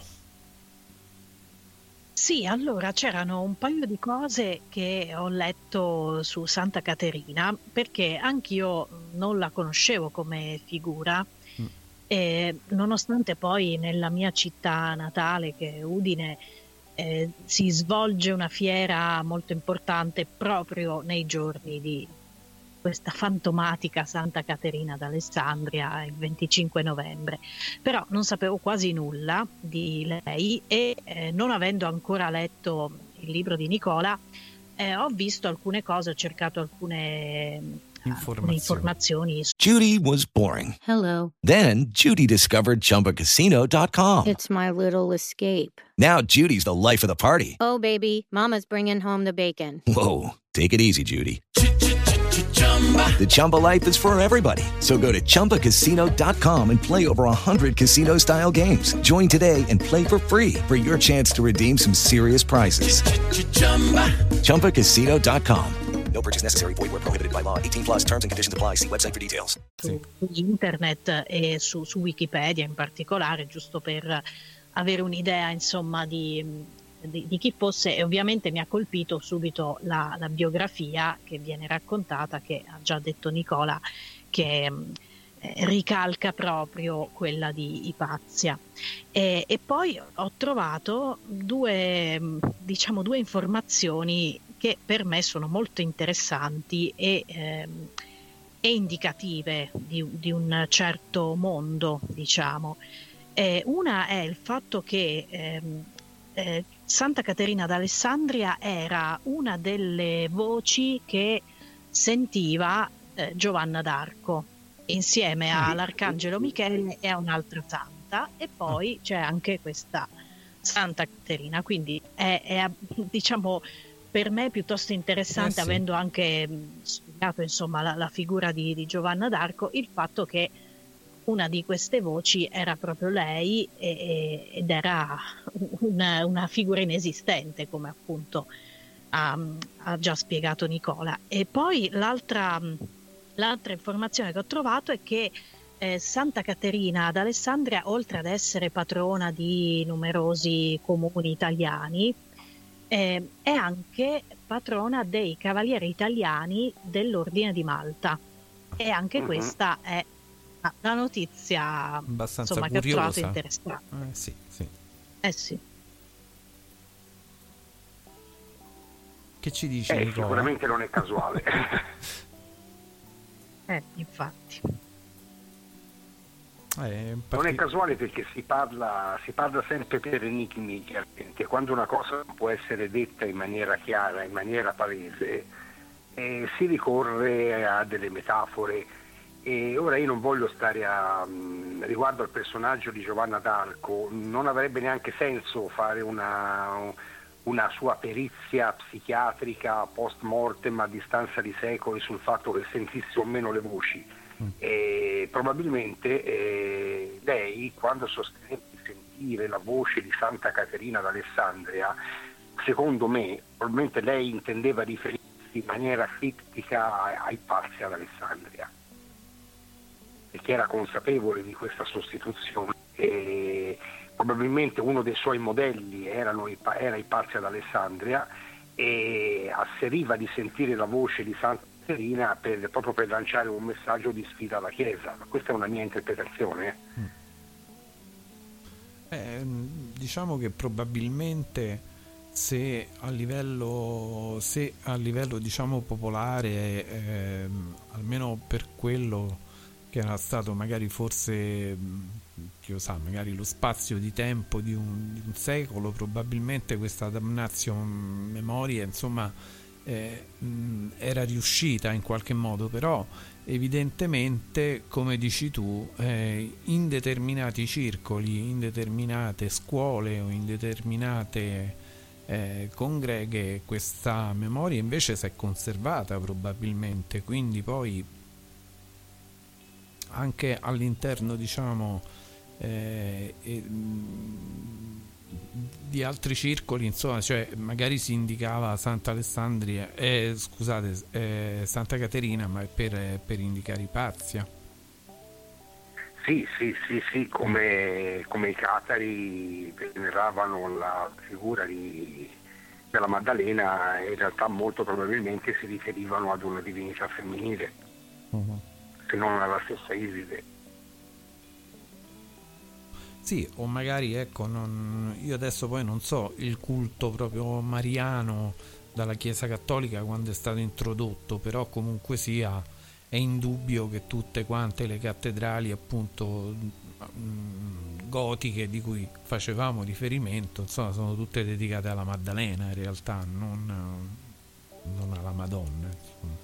come, vista come madre di Cristo. Sì, questo nasce sostanzialmente eh, dopo l'anno 1000. Prima dell'anno 1000 Sì, sì, non dopo. ci fu mai un grandissimo culto mariano all'interno della Chiesa. Il culto mariano all'interno della Chiesa prende slancio in maniera incredibile al, al tempo dei Templari, quindi dal, dal- dal mille- dal tempo dalle crociate in poi perché evidentemente ora io non voglio stare a entrare nel discorso templare che è molto, molto complesso per parlarne stasera, ma i templari si ritiene che fossero cristiani più di facciata che di sostanza, in realtà praticavano un, un cristianesimo giovanita e si, si rifacevano a dottrine gnostiche, eh, tra l'altro abbastanza affini anche a quella catara eh, per certi versi e Sì, sì, certo. non è da escludere che eh, si avevano una grandissima devozione verso la figura della Madonna e tutte le chiese di templari erano dedicate al, al culto della Madonna, non è da escludersi che ci fosse una correlazione con eh, la figura della Dea Madre. Vabbè, certo, questo, questo, questo sicuramente, insomma, cioè io penso che, mm, cioè ormai penso che sia abbastanza eh, riconosciuto un po' da tutti il fatto che comunque la figura della Madonna comunque rappresenta anche la Dea Madre, insomma, mm, questo I- è, è inevitabile, il cristianesimo dovette in tutti i modi eh, esaltare la, la figura della, della Madre di Cristo perché il femminilo sacro, nonostante le persecuzioni, nonostante l'imposizione di un culto patriarcale, non poteva essere estirpato, quindi dovettero in tutti i modi eh, introdurre il culto della, della Vergine Maria per, eh, per sostituire il culto del- delle antiche divinità femminili. Fu Sì, sì, però per ecco, come dicevo, nella cultura templare però mh, sappiamo ormai abbastanza bene che non si parla di Maria come madre di Cristo, ma bensì della Maddalena. Questo io stavo dicendo. Sì, la Maddalena ha un ruolo importantissimo nella, nella cultura templare e aveva un ruolo importantissimo in Francia, soprattutto nella Francia del Sud che fu la, la patria del catarismo. Eh sì. E non dimentichiamoci che la figura della Maddalena, a prescindere dalla sua più o meno eh, realtà storica, è molto assimilata anche alla figura della dea Iside per vari motivi. Poi c'è in Francia del Sud c'è anche il, il culto delle tre Marie, di queste tre figure femminili, una delle quali è la Maddalena, che eh, vengono vanno a sostituire una serie di, antiche divinità femminili della Gallia.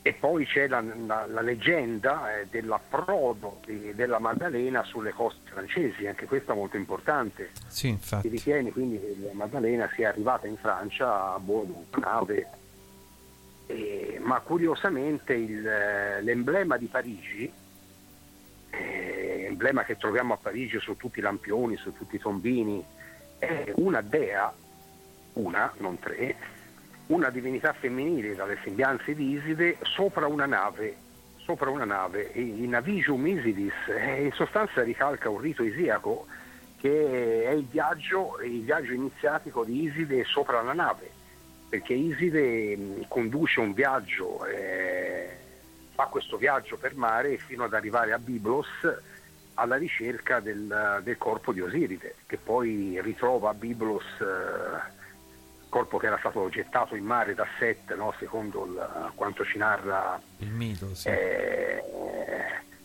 in- Plutarco, Plutarco di Cheronea. È, insomma, arriva a Biblos, è una vicenda che ricalca sostanzialmente quella di Demetra che, eh, che fa questo lungo peregrinare alla ricerca della figlia Core che poi è restituita ad Eleusi.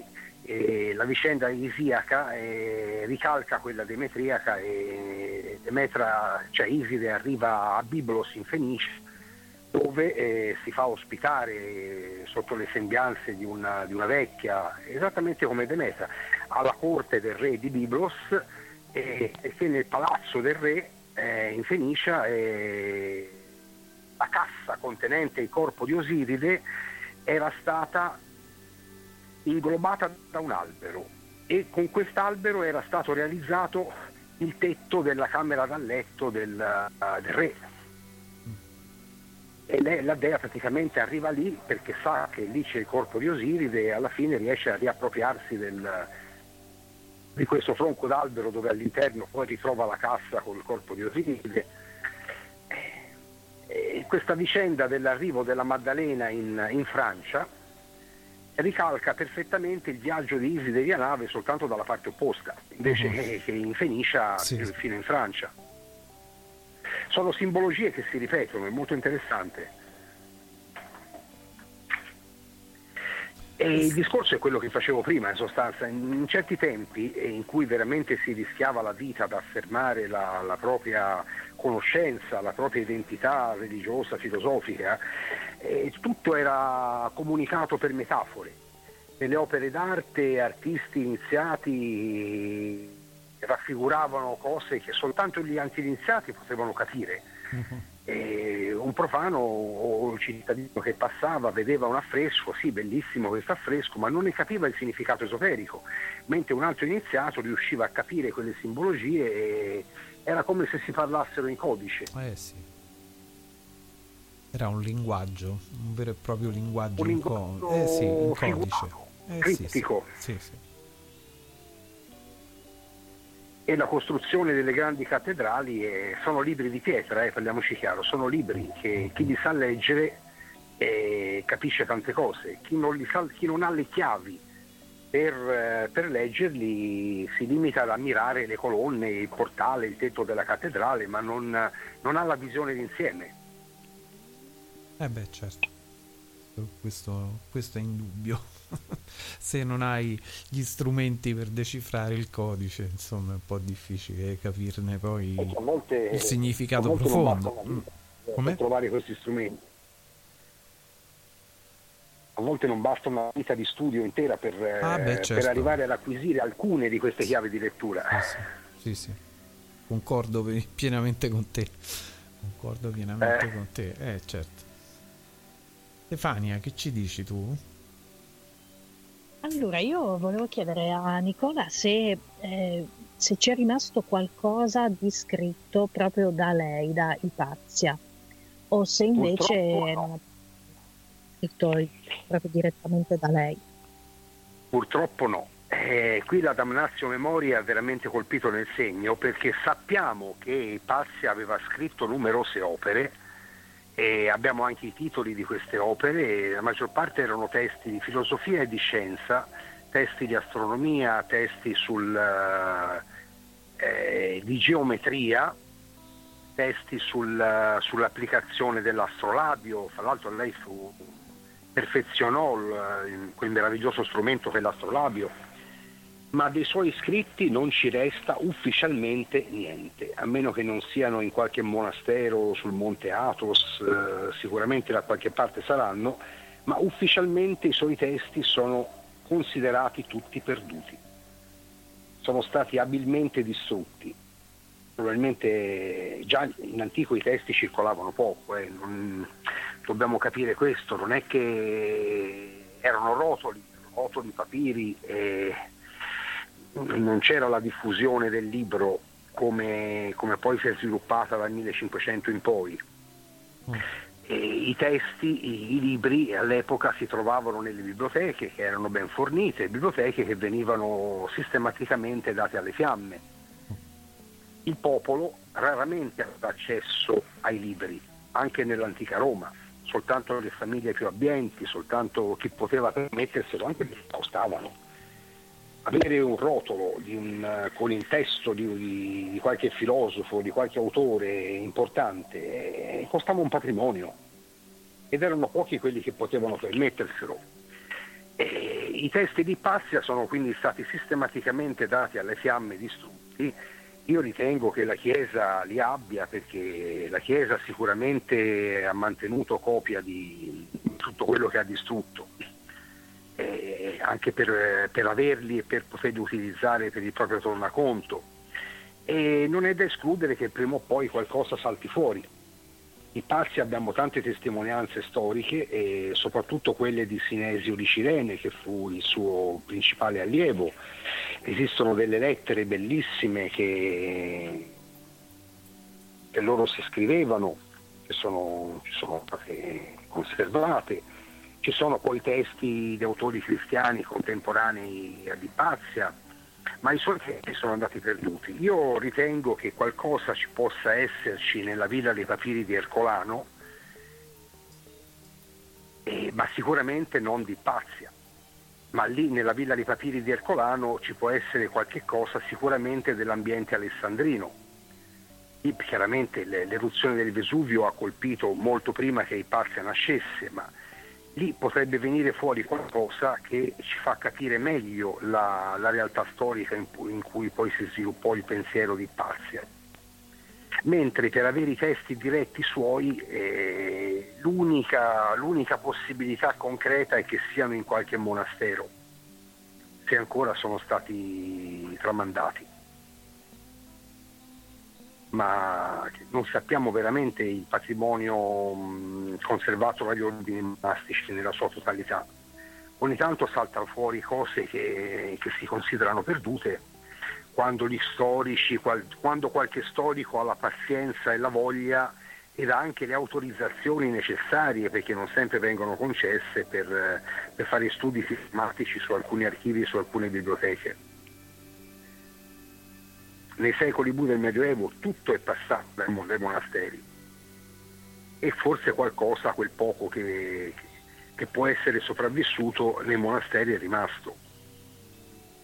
Beh, quantomeno diciamo qualche biografia dovrebbe essere rimasta, se non altro magari è servita a costruire invece eh, il personaggio di Santa Caterina a questo punto, quindi magari qualche, qualche cosa loro conservano, chissà. Boh. Sì, sì, di Santa Caterina la, la principale è quella di Jacopo da Baragine, comunque pesemente ricalca la figura di Pazia. Il problema, il nodo centrale sono, è la perdita, la drammatica perdita non solo dei testi di Pazia ma anche di quelli di suo padre Teone e del, del patrimonio letterario, scientifico, religioso dell'antichità, oltre il 90% è andato distrutto. Cioè, questa è una cosa incredibile, ma è vero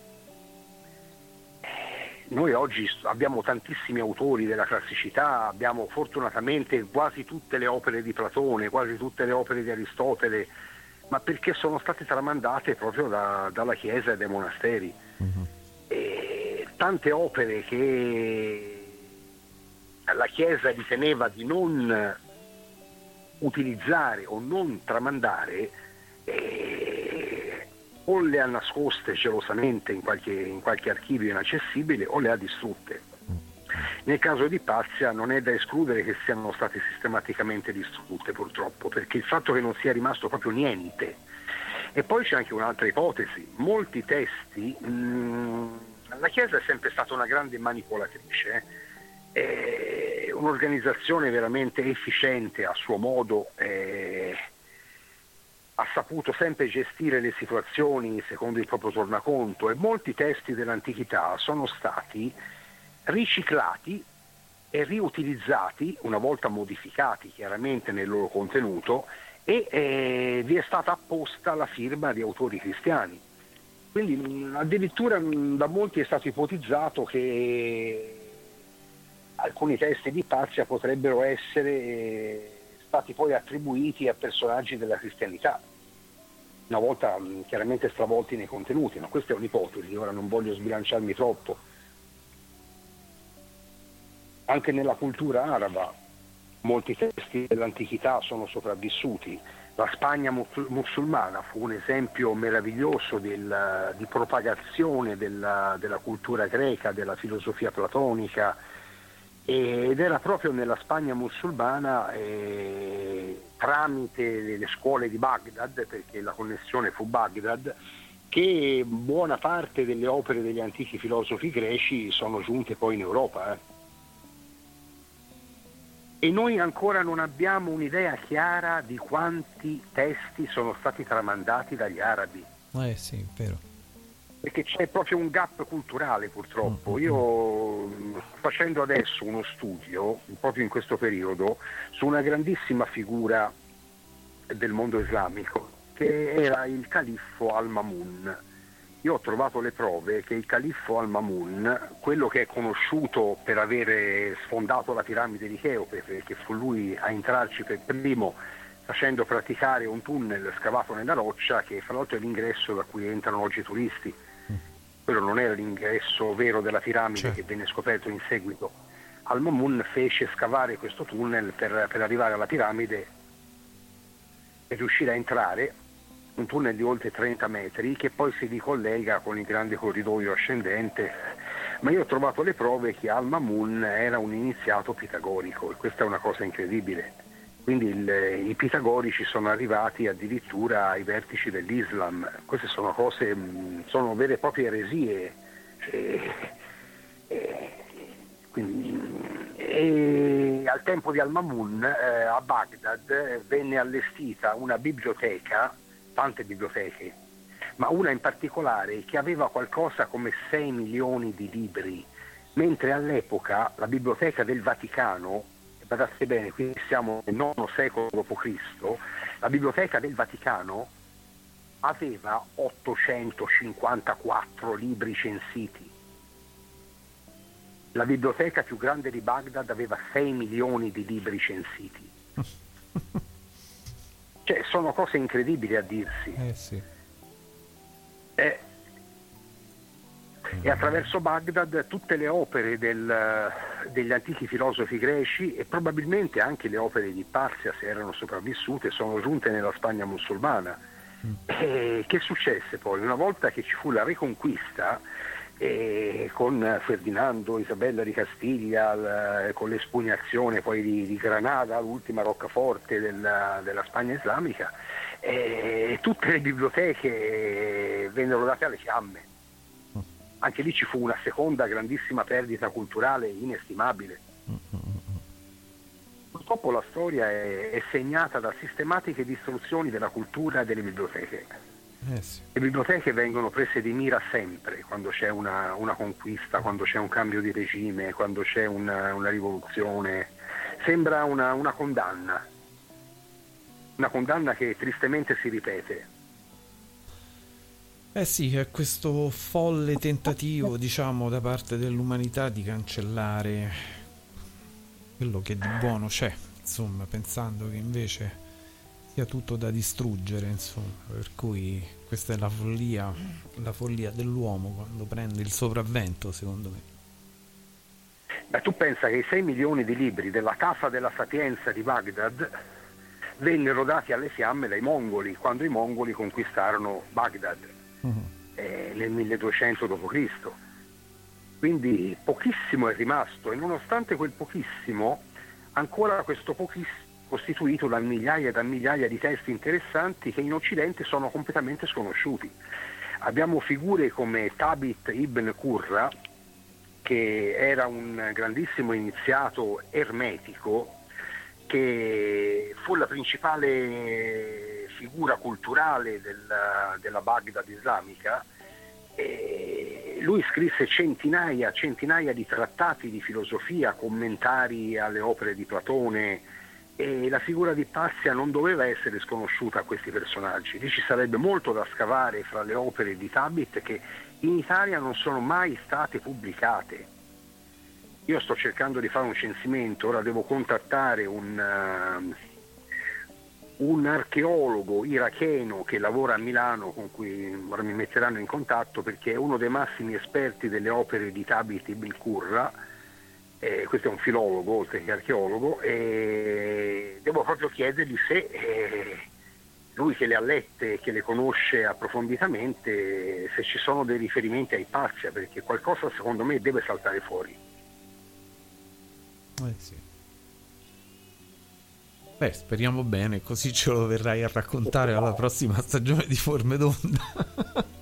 Noi ci È aspettiamo un questo. colpo eccezionale riuscire a trovare anche solo dei frammenti delle opere di Pazia nel- nell'antica letteratura araba. Chissà. Stefania. Nicola, c'era un altro, un altro aspetto che- di cui volevo chiederti. Ehm, allora, Ipazia è stata da alcuni cristiani fanatici dell'epoca, è stata accusata anche di stregoneria, che vabbè, sappiamo che è la classica accusa che viene fatta soprattutto quando si parla di donne, quindi di figure femminili. Eh, è la classica accusa che viene fatta quando non sei proprio pienamente inserita ne- negli schemi, e quando comunque pratichi determinati riti, oppure eh, se pensiamo alle streghe che sono state perseguitate nel Medioevo, eh, quando diciamo hai a che fare con eh, le erbe medicinali, eccetera, eccetera. Quindi è una classica accusa che viene sempre fatta, questa di però eh, quello che ti volevo chiedere è, eh, è possibile che questa accusa sia maturata proprio eh, la sua appartenenza a, eh, a determinati culti misterici? Nel senso, eh, è possibile che, che questa accusa di stregoneria riguardi il fatto che lei praticava eh, determinati rituali, eh, diciamo che, che, che si riferivano alla tradizione latina o comunque misterica, e venivano visti ovviamente dai cristiani come stregoneria. Allora, dal popolino venivano visti come stregoneria, ma mh, era palese che Ipazia fosse un'iniziata eleusina, all'epoca non era un mistero per nessuno, era palese che Ipazia fosse una filosofa neoplatonica e l'accusa di stregoneria, e di magia in particolare, era un, un escamotage giuridico perché già nell'antica Roma, nonostante la piena tolleranza verso tutti i culti, eh, esisteva il reato di praticare la magia. Praticare la magia era vietato, ma era vietato per un motivo, perché la magia, eh, a cui la società romana dava molto peso, molta importanza, era un qualcosa che sfuggiva dal controllo della società. Mentre la religione romana era sostanzialmente basata su un do des, era una sorta di patto con gli dei, io do agli dei questo in cambio di questo, io con gli dei sancisco questo patto e in cambio mi dovranno dare tot, i romani erano molto metodici in questo, la magia eh, metteva in crisi eh, questo, questo patto con gli dei, questa pax deorum, perché era un qualcosa che sfuggiva al controllo della, della società, era un qualcosa di molto pericoloso e di conseguenza il reato di magia poteva portare anche alla pena di morte, questo ben prima dell'avvento del cristianesimo. Con l'avvento del cristianesimo chiaramente eh, nonostante l'applicazione, nonostante l'emanazione di tutti questi editti anti, antipagani, spesso mh, non si riusciva a condannare il, eh, i cosiddetti pagani per la loro fede e, e si ricorreva all'accusa di magia per, eh, per velocizzare le sentenze di morte, perché quando c'era l'accusa di magia eh, veniva... Era un escamotage per andare più per le spicce, diciamo, insomma, un escamotage per andare più, più velocemente allo- a- a- al discorso, insomma, no? Ci di stare a fare un processo lungo Eh, sei mesi appunto. per dire sì, questo, Sì, sì. è, questo adora Cibele, questo Sì, sì, adora Minerva, eh, questo fa magia, sì, allora condannato a morte, sentenza eseguibile subito, capito? Quindi di conseguenza Ipazia, eh, quando Cirillo non riusciva a eliminarla politicamente perché aveva l'appoggio del, del prefetto Reste, ricorse all'accusa di magia proprio per questo e scatenò i monaci parabolani fanatici eh, che poi la, la stuprarono e la uccisero perché la- le lanciò proprio questo anatema, questa è una maga. Infatti volevo leggervi proprio un passo di Giovanni di Nicchiu. Giovanni di Nicchiu era un- uno storico ecclesiastico del, del VII secolo e fra l'altro era, era rettore dei vescovi dell'Alto Egitto. amministratore generale dei monasteri, che lui ripercorre la, la storia di Ipazia in chiave cristiana chiaramente, anche se è molto critico verso la figura di Cirillo e lui dice proprio, parla della, delle accuse di magia.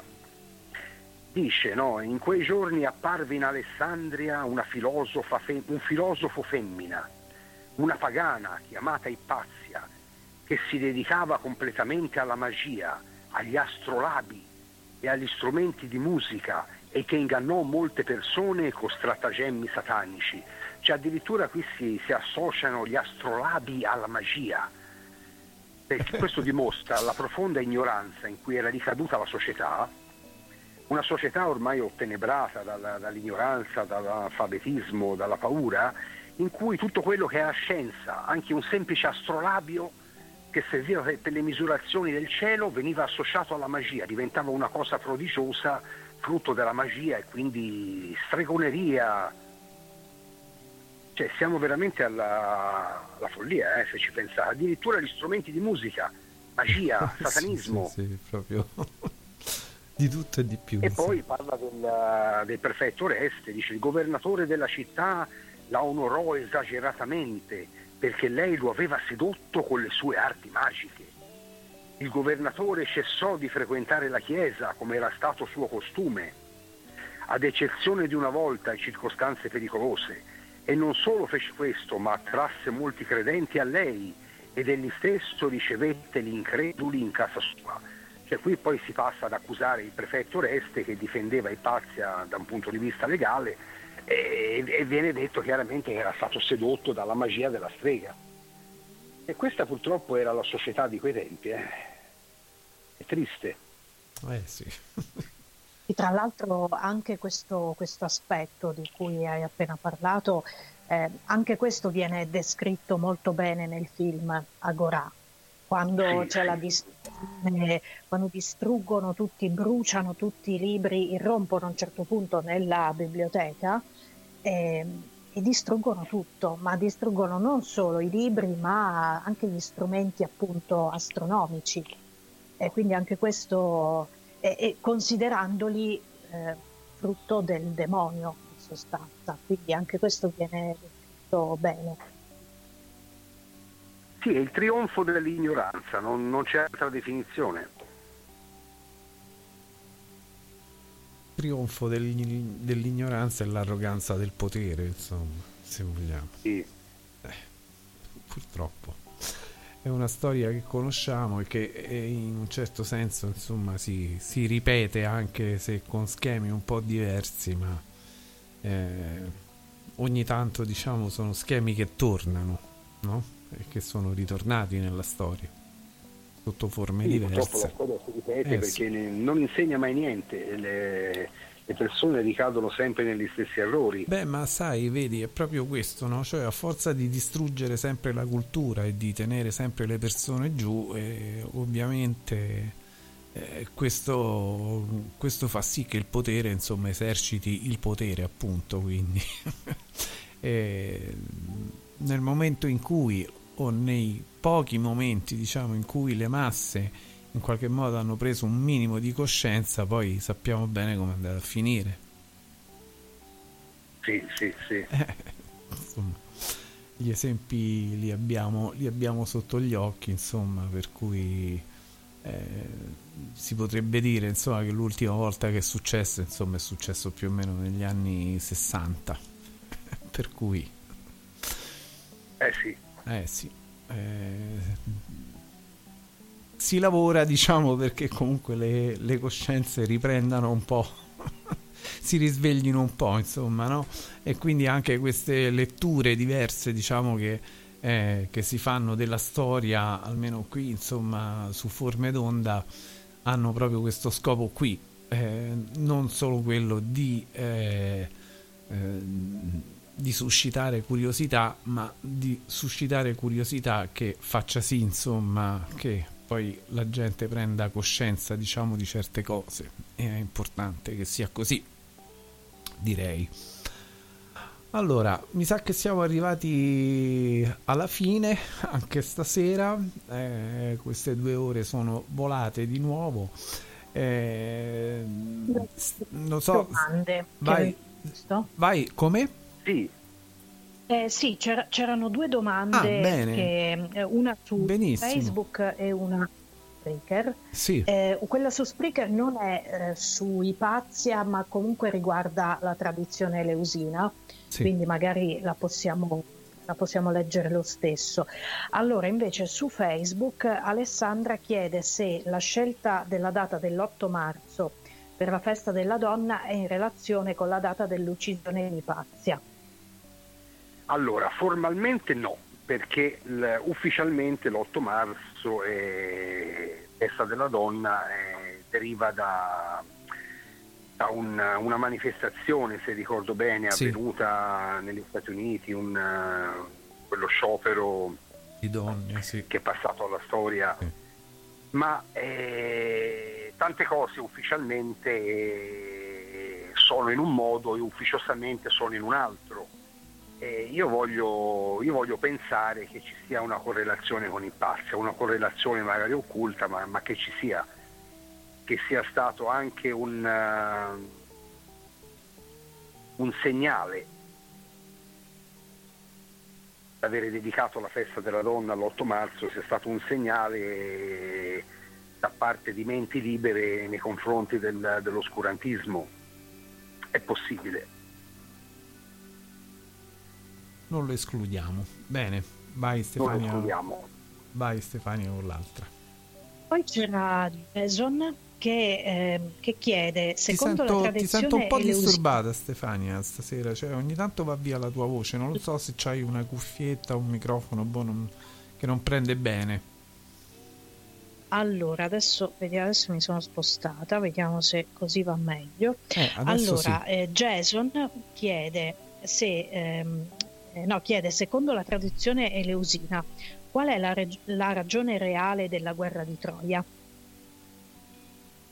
Eh, io l'ho spiegato più volte, ma mi piace sempre ripeterlo, che la guerra di Troia fu mh, tutt'altro che uno scontro dettato da ragioni commerciali, come pensano molti storici.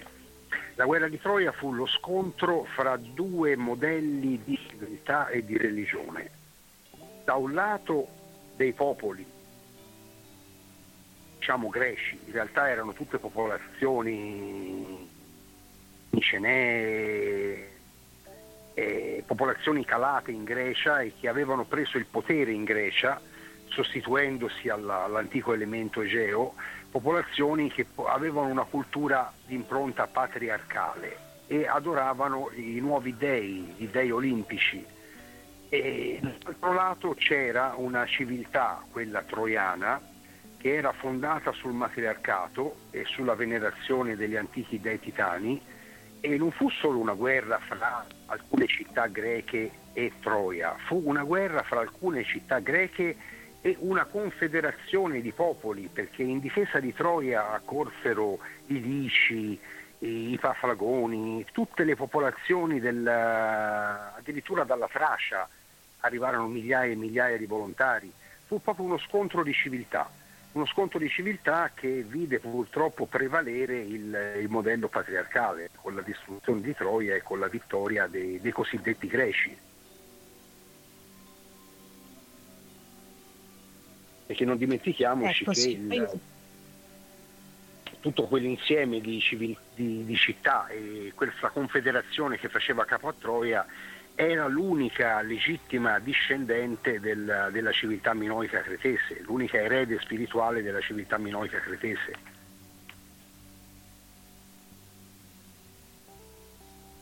Poi comunque eh, lo dico per Jason, ma anche per chi volesse approfondire, noi avevamo fatto una puntata sulla tradizione leusina, quindi eh, chi vuole insomma può approfondire lì e riascoltarsela oppure Sì. ascoltarsela se, eh, se non l'ha ascoltata, che fu molto interessante, era stata la prima puntata con, con Nicola.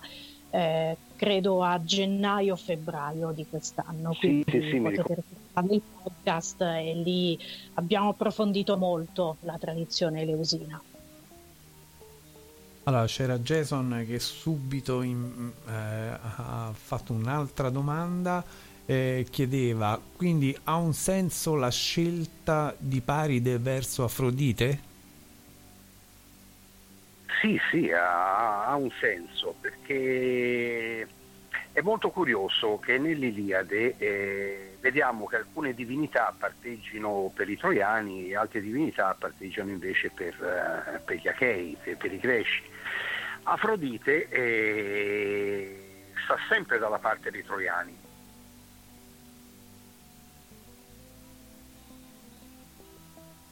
Bene. Perché le divinità effettivamente intervenivano. Eh sì, sì. Era un qualcosa di molto Sì, fisico all'epoca. Sì, sì, sì.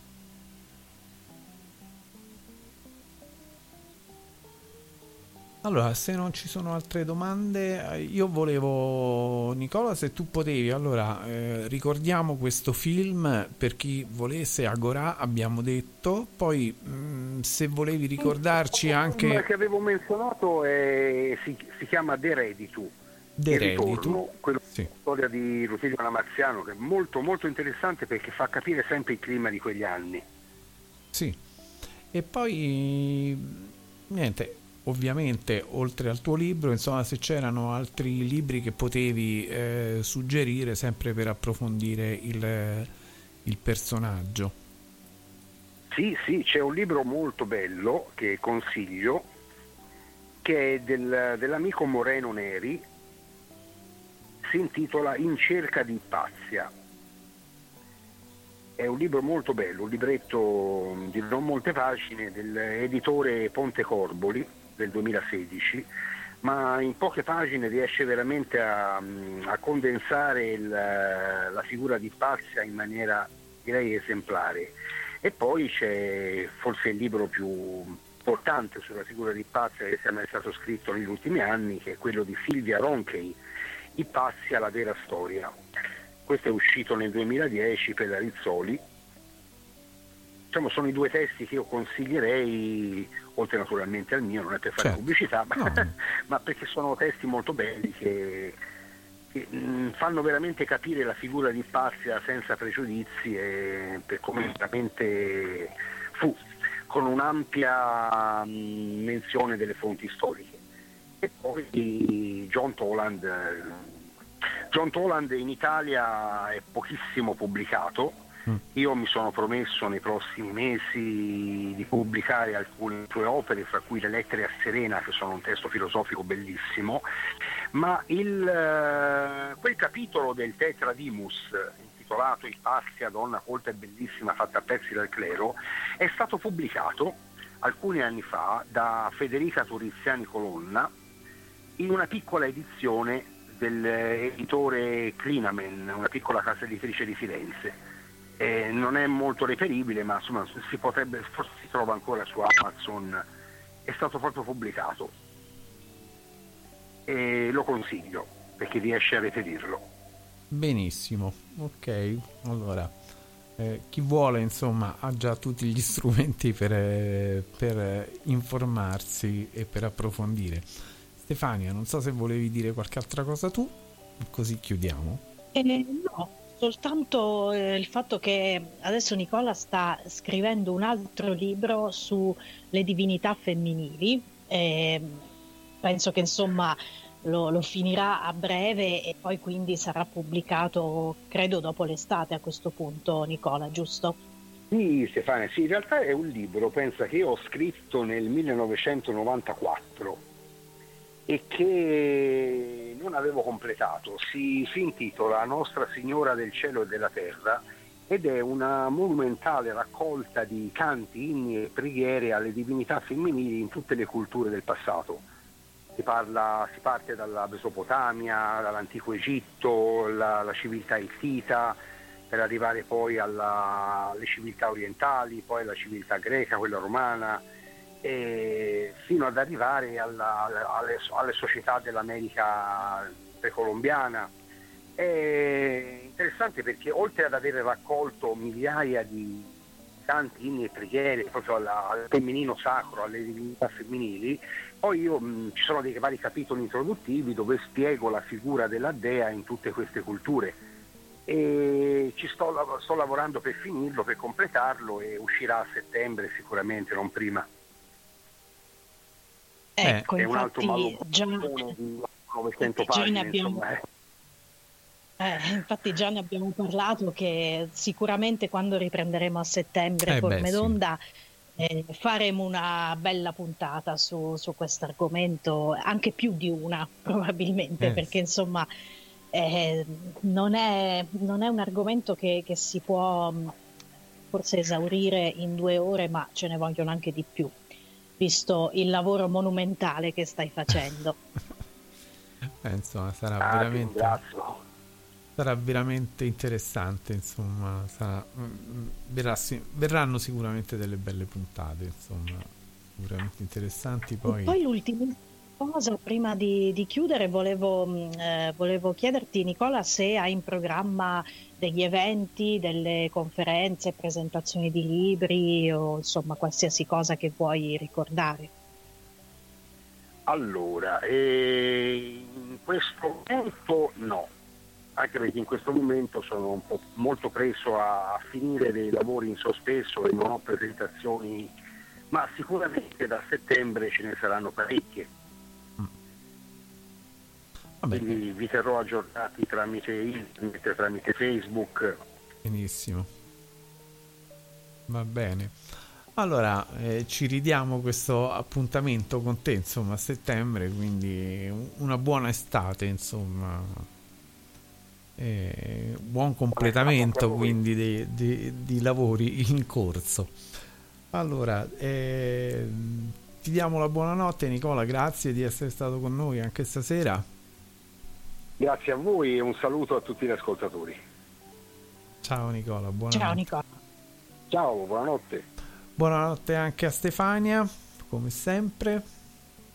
E buonanotte a tutti. Ciao Stefania, buonanotte a te e buonanotte chiaramente ai nostri ascoltatori. Diamo sempre appuntamento ancora per un po'.